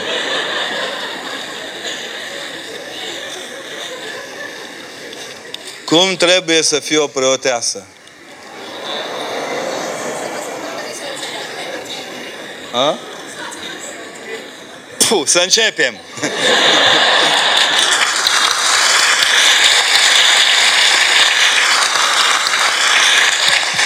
În primul rând să știți că preoteasa trebuie să aibă o mare rezistență la singurătatea la care o condamnă preotul. Și la maujicia parohiencelor. La țățismul țoapelor din parohie. Deci chiar trebuie să aibă o rezistență extremă. Această rezistență trebuie dublată de un curaj exemplar. Soțul ei merge la moarte în fiecare zi. Profesiunea preoțească este singura care întâmp... Noi și militarii și medicii întâmpinăm moartea în fiecare clipă. De aici puteți să mai puneți ce calități vreți. Cum ar putea un tânăr teolog să găs- să-și găsească o vocație potrivit misiunii sale? Cu răbdare. Să nu se arunce la primul uh, cap de pod în care e posibil să construiască o cruce, la care ar fi posibil peste 60 de ani să construiască o biserică. Să aștepte, să crească. Vorbiți-ne despre iertare. Cum putem ierta mai ușor? Conștientizând propriile tale păcate. Cel mai frumos transfer de cultură pe care un preot îl suportă în viața sa duhovnicească este că ascultând păcatele celuilalt se spovedește de propriile lui păcate în permanență. Îi spune ghetul om ce a făcut ce păpăhați, mi-a făcut mai rău ca asta și eu tot stau pe scaun aici și el pe scaun dincolo. A ierta înseamnă a face un transfer de cordialitate între tine și Hristos, nu între tine și oameni.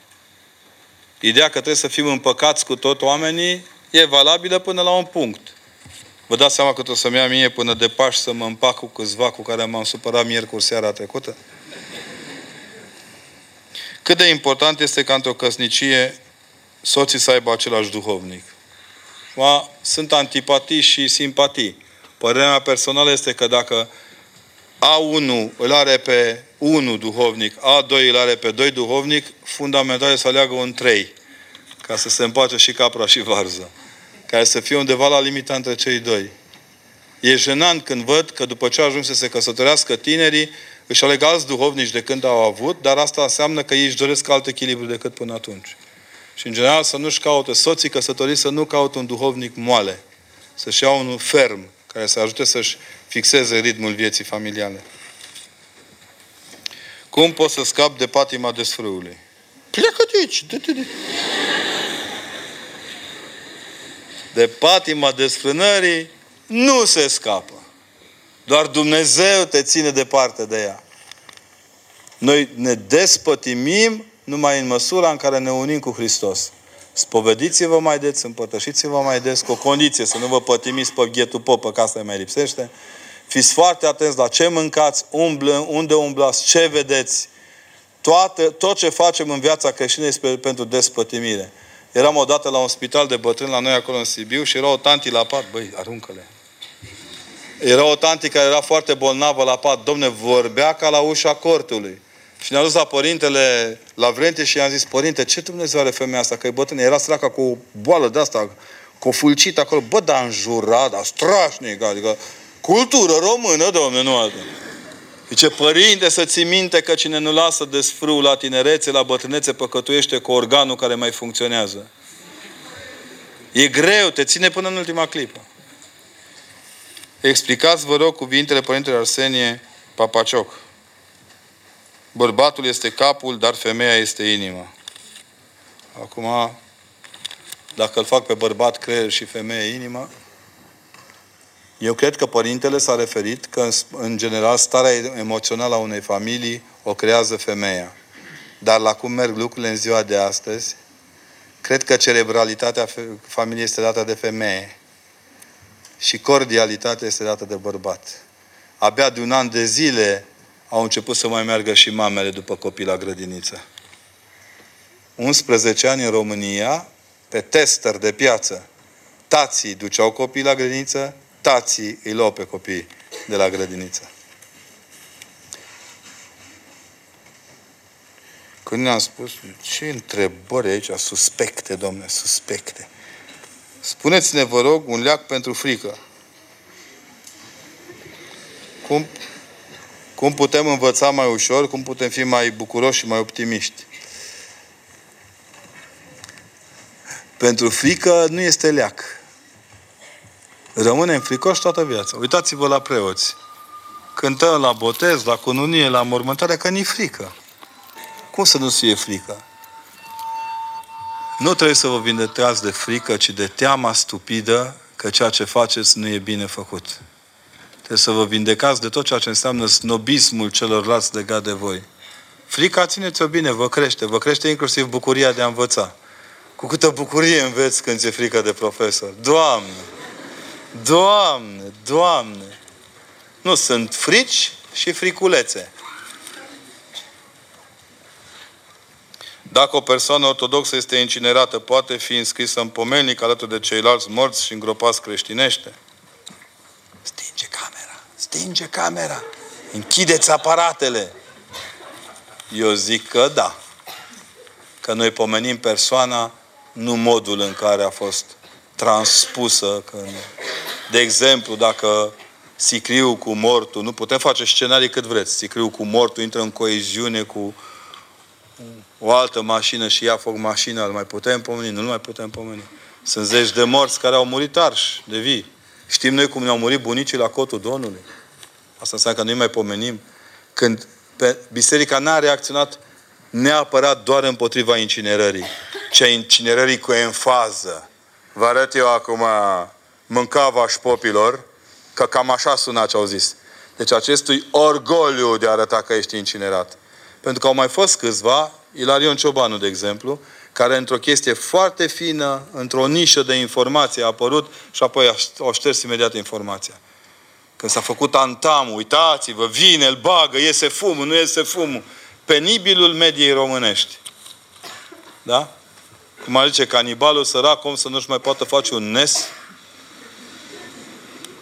Cine ne, cum ne putem vindeca de necredere în iubire? E începutul geloziei, știți? Acolo e problema. Necrederea în iubire înseamnă neiubire. Când nu mai crezi în celălalt, s-a stins becul. Da. Mai pâlpâi așa un pic, semnalizează, dar trebuie forța să reaprinzi tot sistemul. Reconfigurați. De fiecare dată când ajungeți într-un drum care pare fundătură, reconfigurați. Iar reconfigurarea nu se poate face decât prin iubire. Sau moarte. Ce părere aveți că în caz de război tinerii vor fi nevoiți să-și părăsească familie? Da, da, da. Pentru interesele guvizilor din lumea politică mondială. Băi, guvizi mici. Când Dumnezeu nu ar muri românii pentru interesele altora? Da, să așteptăm întotdeauna peștele cel mare să invite, înghite pe guvizii mici. Nu vi se pare lipsit de sens? Uitați-vă la Polonia. În Polonia, cultura civică a polonezilor i-a obligat pe copiii de 20 de ani, când au auzit că s-au apropiat, s-au pornit rușii de război, tinerii polonezi s-au dus să se înscrie pe liste la, la centrele militare. Noi guvizi și ei mai guvizi ca noi, să este vorba de o atitudine de probare a propriei demnități. Au venit de peste hotare. Nu i-a chemat nimeni. Noi vrem să ne înscriem, să știți că suntem gata oricând să devenim militari. Generala, generația intelectuală XXL de astăzi, ați uitat că la 35 de kilometri de Iași e frontul? Wake up! Ce părere aveți din, despre două persoane, dintre, de, două persoane de religii diferite? Căsătoria dintre... A? Căsătoria dintre două persoane... Grav tare. E. Suleiman Magnificul.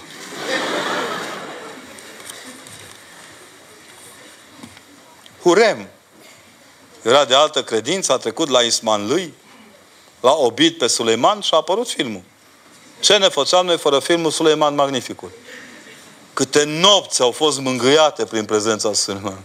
Dincolo de toate, fiecare punct în parte reprezintă un nod de veche al lui Dumnezeu pentru lume. Nu mai încercați să credeți că biserica trebuie să răspundă karaoke la toate provocările. Ea răspunde punctual la momente date și atât. Dacă v-ați, v-ați gândit cumva la religii diferite, de exemplu luteran, catolic și ortodox, să știți că sunt aceeași religie. Cum ne vindecăm de lipsa de punctualitate? Faceți un împrumut și vă luați un ceas. Pe care îl fixați cu 5 minute înainte. Când aveți tendința să întârziați o jumătate de oră, cu o jumătate de oră înainte. Uitați-vă la Herr Iohannis. Îi surprinde pe toți. La 9 fără 5 punct, mașina lui este în același punct de pe stradă înainte de a intra la Știți că unul dintre regii României, primul cadou pe care l-a făcut parlamentarilor români din vremea aceea a fost un ceas de aur. Uh. Și boierii români uh. nu știau să citească. A, încercat să vă executați. Eu am... Nu mi-am impus niciodată, dar prin fermitatea lumii în care trăiesc, eu știu ce înseamnă să întârzi 10 minute la o mormântare. Nu vă mai spun ce înseamnă să întârzi un minut la împărtășirea unui bolnav. Trăiesc așa, un pic apoteotic când trec de obicei munții spre alte zone ale țării, că las că merge și așa, las că peste o oră, las că oamenii sunt cu minți și ascultă, băi. E chestie de de bun simț. Ce părere, părere aveți despre persoanele care își înșală partenerii? Dacă vorbește, dacă mă întreabă o persoană înșelată, vă spun căutați-vă vina. Dacă mă întreabă o persoană care înșală, îi spun căutați-vă vina. Nimeni nu înșală pe nimeni dacă paharele sufletești sunt pline. Părinte, sunt o persoană lăsătoare și știu că Dumnezeu nu-i place acest lucru. Cum să fac, ca să nu duceți leneș, am înțeles. Cum să fac să nu mai pierd timpul la Iuria? Păi, încercând să vă găsiți un ritm de viață care să vă ajute să vă vindecați de lene. Orice bolnav din lumea asta, dacă ar avea o boală, ar merge la medic. Mergeți la duhovnic și întrebați-l, părinții, pe mine îmi pălește lenea De dimineață până seara și noaptea târziu până dimineața iară. Cum să fac? Că nu mă trezesc sau nu gândesc sau... Dar deja când vă întrebați, ați ieșit din lene, să știți. E un punct bun. Părinte, credeți că, nu credeți că ar trebui să existe un, ca, apa, un cabinet de consiliere profesională în fiecare liceu și chiar în facultăți? Nicăieri nu ți se spune ce poți să faci cu ceea ce înveți, dacă într-adevăr poți să faci ceva fără relații, de aceea predomină confuzia și incertitudinea. Da, dar în general orientarea profesională trebuie să fie făcută de oameni profesioniști. Asta e toată treaba. Să se uite la tine și să simtă Duhul. Tu ești bun pentru aia, tu nu ești bun pentru aia. Pentru asta ne mai trebuie 25 de ani să-i naștem pe ăștia. Uite, fiți voi prima generație de consilier educațional pe tema asta. Că în rest ce consilieri educaționale am auzit mi s-a făcut rău. Ca la consilierea înainte de nuntă. La doamnele de la cabinetul prezervativ și antibiotic și anticoncepțional. Nu?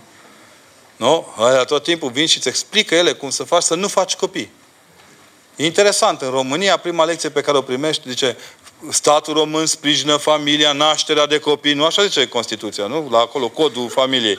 Te duci la tantea ce, uite aici, niște însemnări așa, ca să știi cum să nu faci copii, alte medicamente ca să-i omori pe copiii care se fac. Ia și anvelopele astea pentru a te proteja de frâne, ă, așa? Adică totul este împotriva culturii vieții. Dacă vom crea astfel de, de centre de consiliere împotriva vocațiilor, ce o să ne facem? Decât un lucru prost făcut, mai bine lipsă și căutați-vă oamenii. Un om vă va lămuri oricum despre ce aveți de făcut în viață. Ce părere aveți despre războiul care se anunță că va veni și care sunt șansele de a rezista ale României? Păi cu oameni care cred că sujesc guvizilor e cam greu.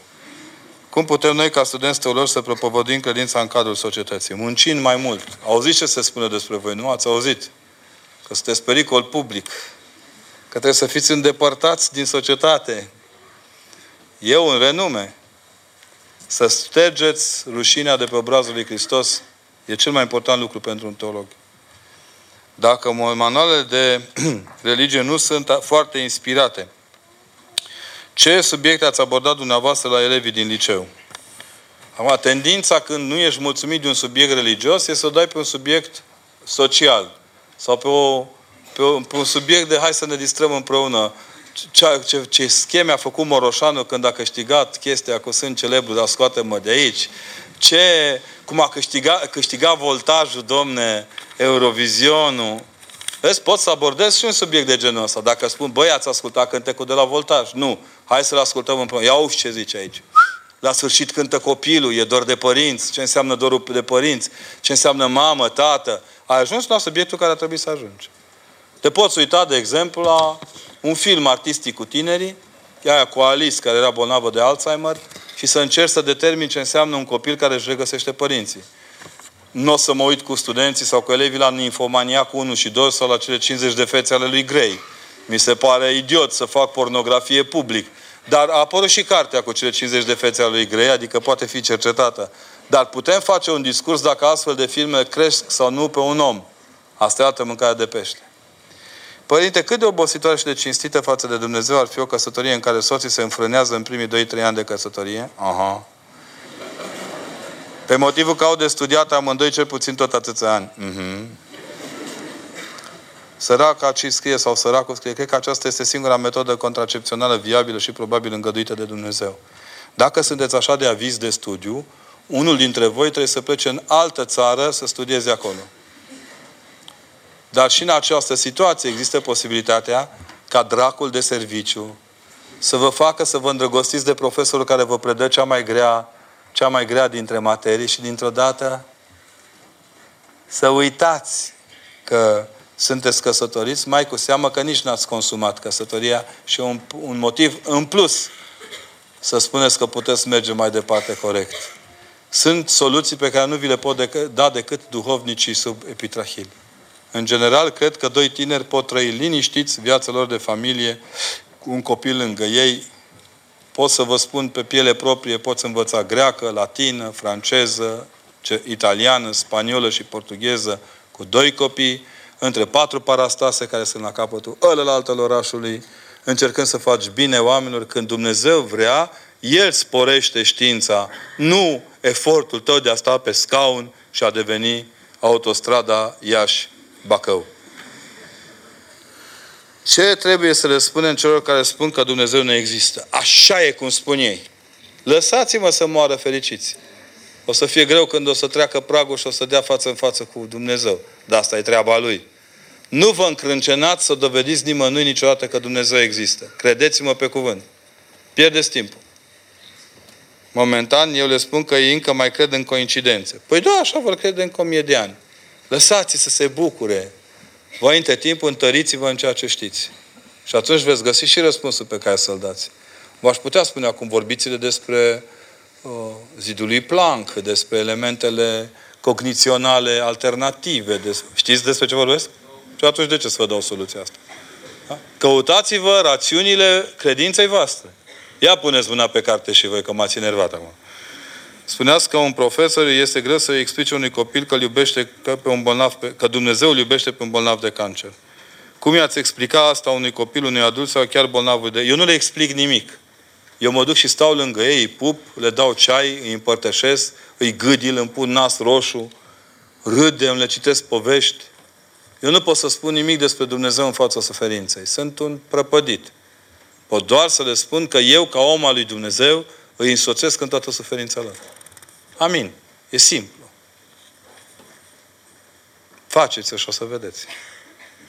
Cum putem amplifica dragostea întru Hristos? Ce să facem ca să ne apropiem cât mai mult de El? El cu E mare data viitoare, vă rog. Păi niciun crez stând pe loc. Da? Pică, pare măleață în gura lui nătăfleață. Nu-i metodă pastorală. Doar cei care sunt monahi de săvârșiți și stau pe scăunel și învârt acolo mărgelele metanilor. Ei da, ei stau pe loc tocmai ca noi să ne mișcăm spre Hristos. Dar noi, dacă stăm acasă cu căștile pe urechi și ascultăm Danga Langa, sună a Sfințit Talanga, și facem un studiu profund la câte un site uh, profund, uh, pașii, Hristos pa de acolo. Deci despătimiți-vă urechile, limba, nasul și de acolo începe și venirea apropierea de Hristos. O asociație studențească de universitate este atacată de universitate pentru că l are pe Sfântul Gheorghe dobărând balaurul ca simbol. Cum comentați? Dați-l jos pe Gheorghe de pe cal.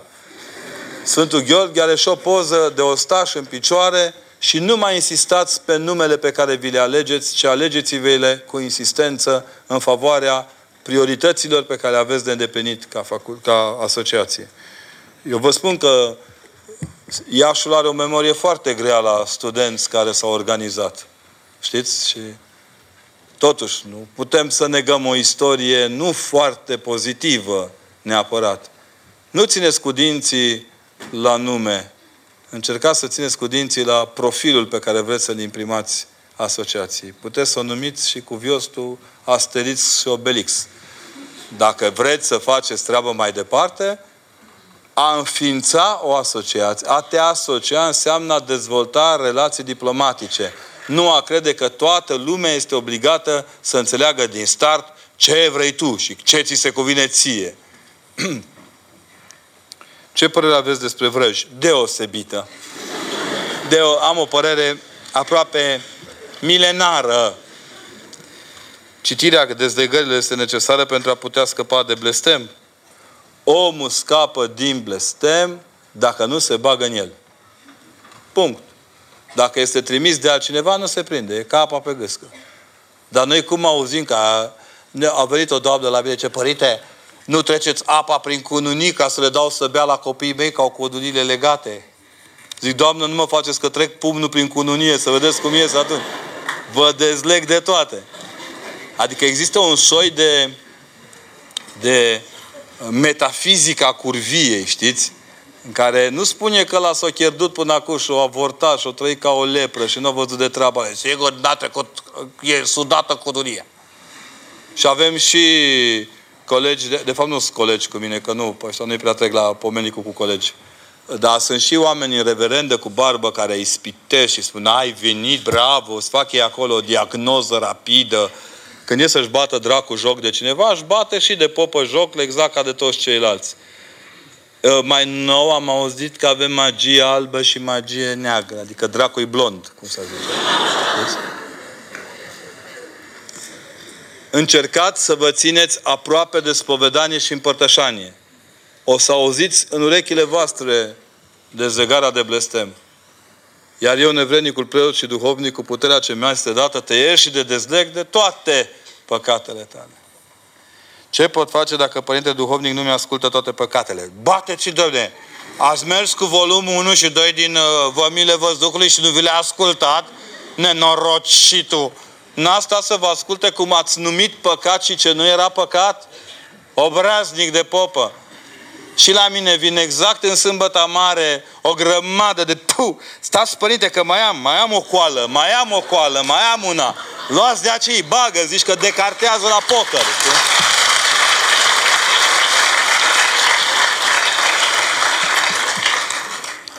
Mă întreabă dacă nu, nu, nu face, nu face părtaș la păcatul nemărturisirii. Nu! Mergeți din timp, mergeți pe segmente, știți care este limita de răbdare a omului și dacă nu sunteți mulțumiți, căutați în pustie un părinte care îți povedește un singur om pe săptămână, stați cu el de dimineață până seara. Eu am trecut prin patru spovedanii de la patru doamne așa, care s-au ținut după mine trei săptămâni. Eram într-o mănăstire plecată pe Valea Jiului, și una dintre ele a stat cu vămile văzduhului parol de onor. Foarte bine, domne. Dar atunci am avut timp și disponibilitate. Dacă mai venea după o lună când eram în plină acțiune de recuperare a copiilor cu, după, la, de la inundații, eram cu cisme de cauciuc, desfundam canale cu isu, căram în spate pâine, nu puteam asculta.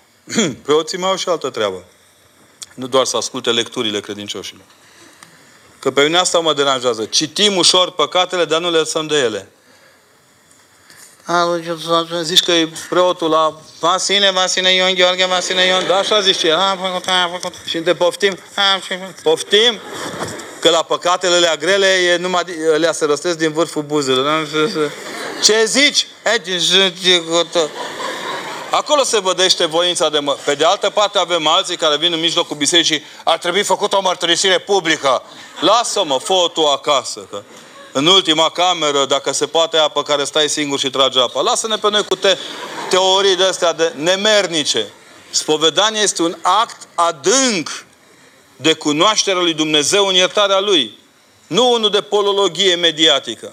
Ne-am îmbolnăvit și noi de la toate platourile de televiziune. Credem că se face nu, justiție pe platouri, cu multe cuvinte.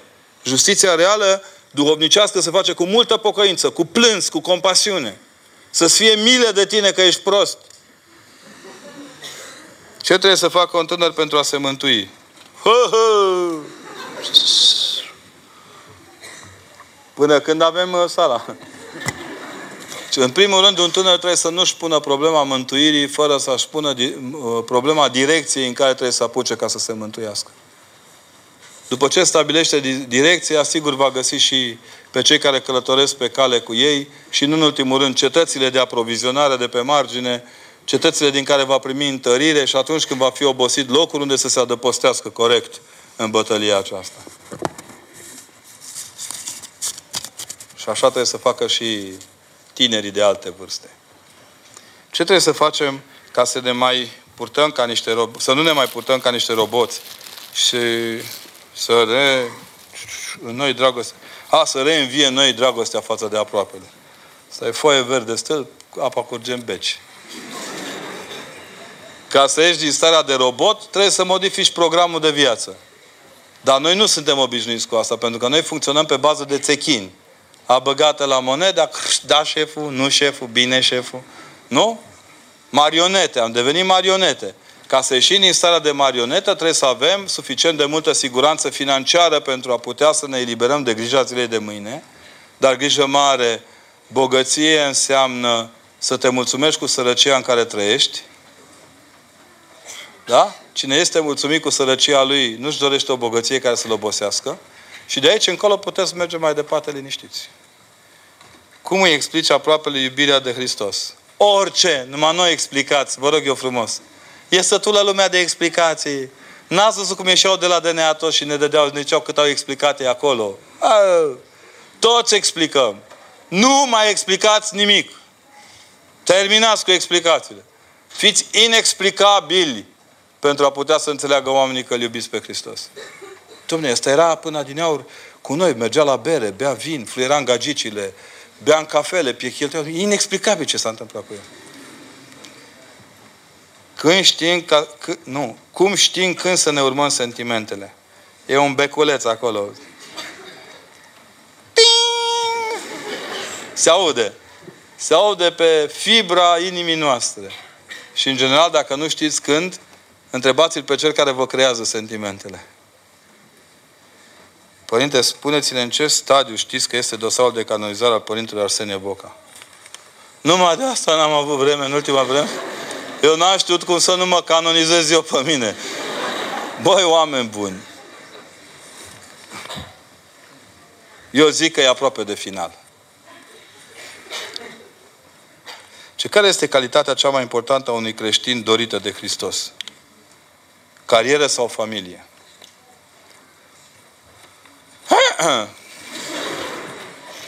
Dacă intrăm pe Google și citim almanahele de acolo, vom vedea că și cariera și familia au nevoie de o cultură. Deci nici cariera, nici familie nu sunt importante în Hristos, ci cultura Duhului Sfânt legată de modul în care să-ți organizezi prioritățile. Vin în ultima vreme foarte des la biserică doamne, trecute de prima spre 1,5 a doua tinerețe, și vin și spun, părinte, vreau să am un copil. Mă uit și zic, da, dar nu cu... Da? În general, în loc să-și aducă aminte atunci când s-au căsătorit, unde era copilul pe lista priorităților lor. Că prima dată a fost așa. Sala, mă rog, băiatul, e posibil să se fi gândit și la băiat. Sala, nașii, scobitorii, cum am zis, da, da, da, și copilul, pagina 1, pagina 2, pagina 3, notă de subsol înainte de outpust. La canieți filma. Păi până îl iei de acolo pe copil să-l aduce și în pole position să câștige cupa, mai rabdă nene. Nu amestecați una cu cealaltă. În mod normal, greșeala fundamentală a preoților este că ne luăm parohia cu noi în casă. A trebuit să o lăsăm la prag. Dar greșim. Ne obișnuim în greu de, în timp. Și nici să nu ne luăm familia prea mult înspre parohie, intimizându-ne cu toate bormașinele din jur. Da? Și una și alta se pot îndeplini liniștite, fără probleme. Având în vedere rezultatul înscrierii la ora de religie, putem spune că rolul profesorului de religie este mult mai important acum. Da, e. Ha. A, misiunea lui devine mai grea acum. Da, asta da, pentru că e mai vizibil. Cumva, cândva, cândva trebuie să le zâmbești oamenilor, să le spui mulțumesc. Știți că există o vorbă, eu am auzit-o la unul dintre marii filozofi ai lumii moderne, domnul... Uh, cum îl cheamă, că e important? Antrenor la, la șahtior, cum, Lucescu. A, el a zis una câte o mie, că ferească Dumnezeu să cazi între palmele care te aplaudă. Cât este de periculoasă gelozia într-o relație? Ați mai întrebat toată ce mă tot ispitiți? Mă faceți gelos acum. Ea nu are... Deci toate ispitele noastre sunt... Na. Dracul e ca un croitor. Lucrează numai cu materialul clientului. Cât material îi dai, atât de lungă îți face haina. Cum să te menții curat până la capăt, ținând cont că în ziua de astăzi doar despre asta se vorbește? Despre capăt, despre zi, despre cum să te menții curat.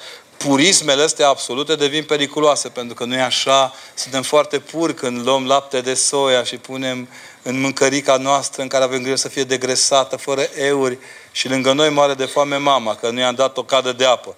Mama, adu-mi o cană cu apă. Imediat, mama, stai să termin soteul ăsta de coropișnița afumată în uh, fum de liliac ca să poată să fie pură și dez, dezeizată, adică e mare.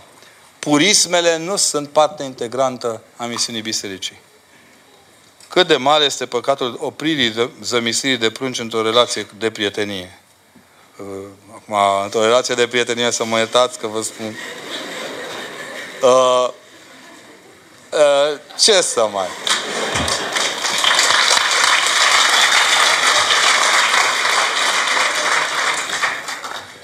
Aici este o întrebare în context. Bă, tu le-ai pus așa.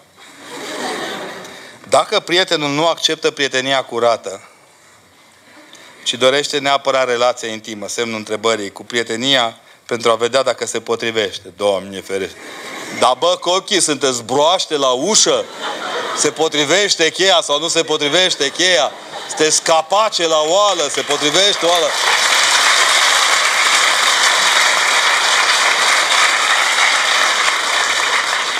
Deci, pe scurt, terminați! Da?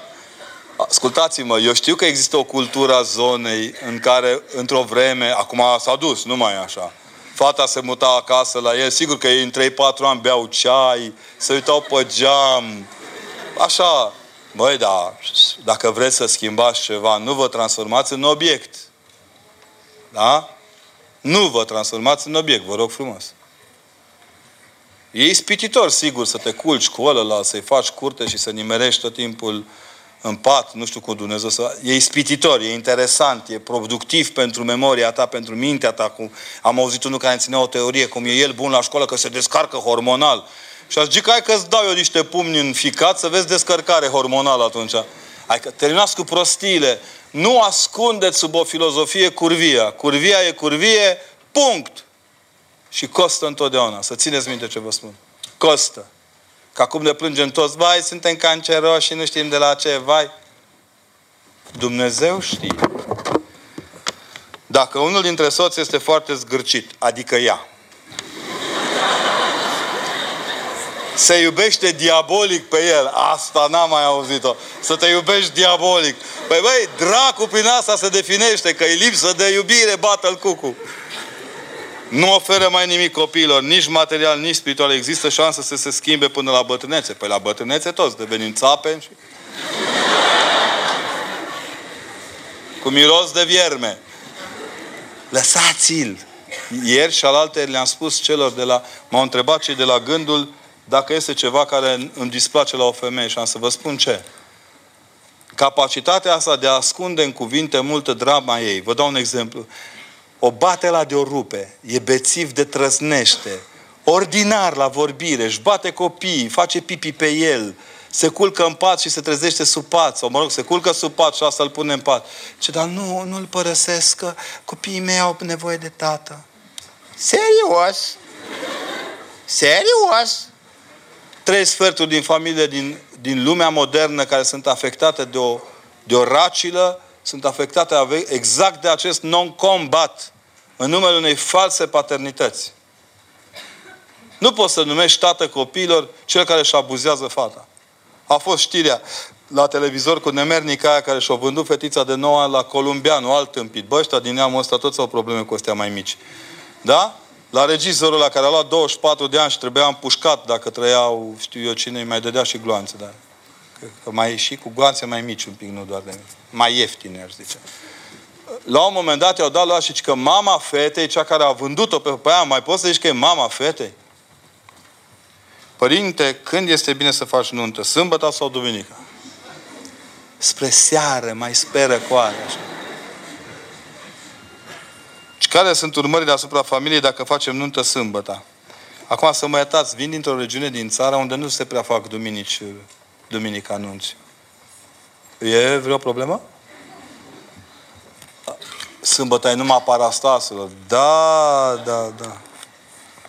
La noi se fac și duminica. Iar mai nou, în lipsa sălilor foarte multe din oraș, la Cluj se fac și joia, de exemplu. Ca băieți ăștia de i-au trimis francezii înapoi acasă. O să ajungem să facem și marțea. Aveți senzația că o dată calendaristică este, cu excepția posturilor, fără îndoială. Eu zic că în sâmbătă mare trebuie făcute toate cununile. În duminica de Paști, să ne vadă lumea. Știți de ce nu se fac în duminicile de sărbători și praznice împărătești nunțile, nu? Ca nu cumva sărbătoarea noastră să fie pusă în umbră de sărbătoarea pe care biserica ți-o propune. Că biserica ce? Uite, acum prăznuim toți pe Maica Domnului, prăznuim pe, pe Mântuitorul și data viitoare te prăznuim pe tine ca pe Mântuitorul. Pentru că biserica asumă nunțile ca niște prasnice împărătești. Problema e cu mirii. La, sau cu nași, la câte un botez vine la și te lepeze satan. Bă, lepă părinte pe cuvântul meu. El putea troscău, de ce trăznește, iar Doamne ce mă lepăt și strage un miros de kentan asumat pe cale laringială de te dărâmă. Băi, când te lepezi, măcar la biserică ai bunul sens să nu puți ca, ca coada dracului. Care este diferența dintre propovăduire și indoctrinarea de care ne acuză opozanții bisericii că o practicăm la ora de religie? Corectă întrebarea. Mulțumesc mult. Am să vă dau un exemplu fundamental. Copiii, când termină liceu, au terminat clasa a 12 s-au pupat, ne-am pus chipăile alea, de, avem numai olițe în țară la momentul ăla, olițe și o fâșie de hârtie igienică. Da? Toți suntem licențiați, absolvenți. Dacă ai terminat grădinița, acum mai nu, am văzut și la grădiniță. Că boala României este să dăm diplome. A făcut pipilică la oliță, diplomă. A făcut pipilică pe lângă oliță, diplomă, să nu se simtă cumva... Da? Ei bine, în contextul acesta, uitați-vă bine ce se întâmplă în România. La 18 ani, când nu mai există obligativitatea ore de religie, mergeți în facultățile voastre, în câmpul muncii, cu vaca pe câmp, dacă e, și nu este nicio obligat, nu vine nimeni să vă întrebe, băi, dar tu ce ai făcut, băi, cu ora de religie? Ia vină un cap. Ai carnet de oră de religie? Da? Ai 10. Ce cauți dumneata cu vaca în câmp?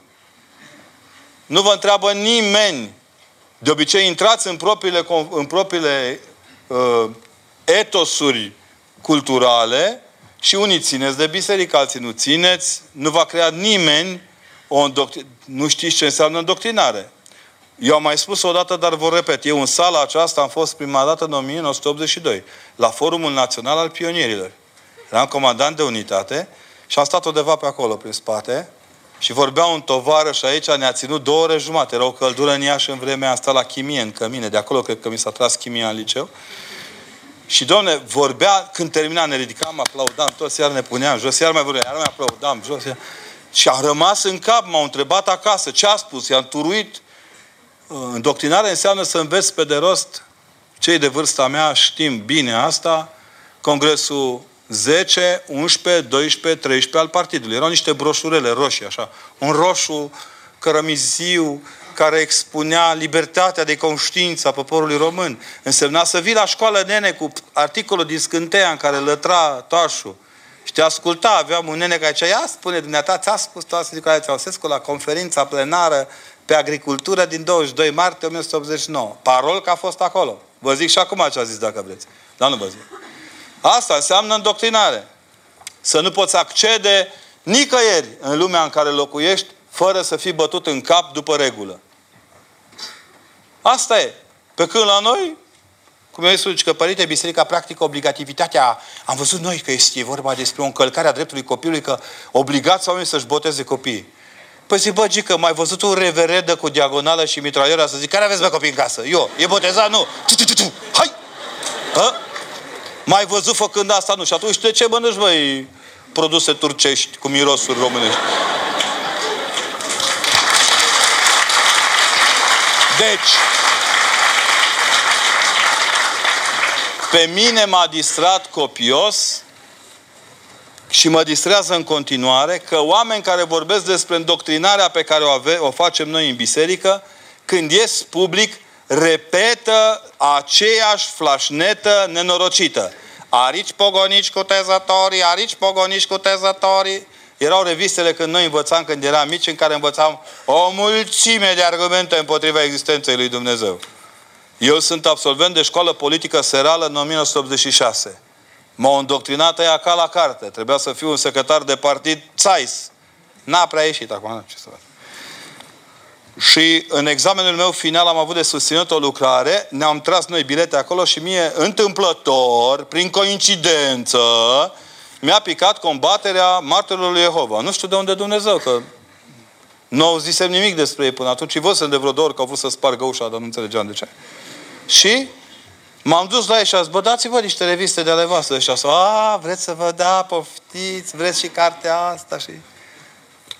Și după aceea am stat și am făcut lucrarea care trebuia să conțină șapte pagini. Eu m-am luat cu voi și am început să scriu șapte, ca acum, diarie poligrafică. Dăi, dăi, dăi, dăi, dăi. Dăi, dăi, cu note de subsol, cu cutare. Am luat notă maximă, carnet, îl am acasă. Carnet, bravo, tătica, ai școală. Șase luni de zile. E? Noi avem acum economiști cu mai puțin de șase luni de zile ajuns ministri. N-am vrut, n-am vrut să zic nimic, n-am zis nimic. Și la un moment dat, stând acolo cu minte, am dat examenul, mi l-am susținut așa, ca un om la bară, că trebuia să... Bă, dar apăram biserica fără să-mi dau seama, adică eu crescut în șchei, vorbeam în biserica ortodoxă, nu e așa. Așa vede biserica. Ăia râdeau în față, erau oameni grei. Printre ei era domnul Zubașcu, soțul doamnei Sava Negrean Brudașcu. Și care când am terminat examenul la Biblia de pe masă, avea o Biblie. Iar copile, vină încoace. Ia-o, ți se cuvine, ține-o că o să ai nevoie multă de ea în viață. Aia era îndoctrinarea, iar asta la altă spiritualizarea îndoctrinării. Nu știu ce să zic, am să rămână nene și am plecat acasă. Părinte, am fost crescută lângă o mănăstire și a mea a fost ca și casă și mereu am crezut că va fi până ce am întâlnit un băiat pe care nu știu dacă îl iubesc. Oh. Cum să-mi dau seama acum dacă e pentru mine? Întrebați-vă duhovnicul. Nu-i subiect de conferință publică faptul că v-ați îndrăgostit la marginea mănăstirii. Ni se întâmplă uneori și călugărilor și maicilor să treacă prin asta. Nici un om nu este lipsit de nevoia de, alteri, de, alterna, nu, de, alter, de alteritatea iubirii. Nu intrați într-un joc teribil de periculos și nu faceți niciun pas înainte, înainte de a vă întreba duhovnicul. În speranța că duhovnicul e lucid, nu îndoctrinat. Ce trebuie să caute un tânăr teolog la o fată pe care o vrea de soție? Uh, dă-mi o batistă, ai? Cereți lucruri de care aveți nevoie prima dată. O batistă, un creion. Așa se începe. Relațiile serioase încep de la un creion. Ce părere aveți de preoții care dau dezlegarea Sfânta Împărtășanie fără spovedanie? Eu cred că ei nu dau dezlegare fără spovedanie, ci în virtutea unei spovedanii anterioare, după ce cunosc foarte bine viața oamenilor care li se adresează. Vă rog frumos, nu vă mai băgați în pielea noastră, să nu cumva să rămâneți în ea și să vă crească bube pe limbă. Cum să te comporți în preajma celui pe care îl placi, ca fată? Destinsă, omenoasă, zâmbitoare. N-am văzut băiat să nu se îndrăgostească de o fată care zâmbește. Acum nu tot timpul, ca toanta în par, dar... Da? Dar măcar din când în când. În general, e greu să te îndrăgostești de acrituri. Ce faci? Nu știu, nu mă grăbesc, mă duc la un curs. Ce faci? Mă grăbesc, vin de la un curs. Da? Deci, uh, relația între, între acrituri duce la o borșizare continuă a stării sentimentale. Fiți, uh, fiți înțelepți. Le-ai cenzurat? Le-ai luat? Am scăpat. Doamne, slavă ție!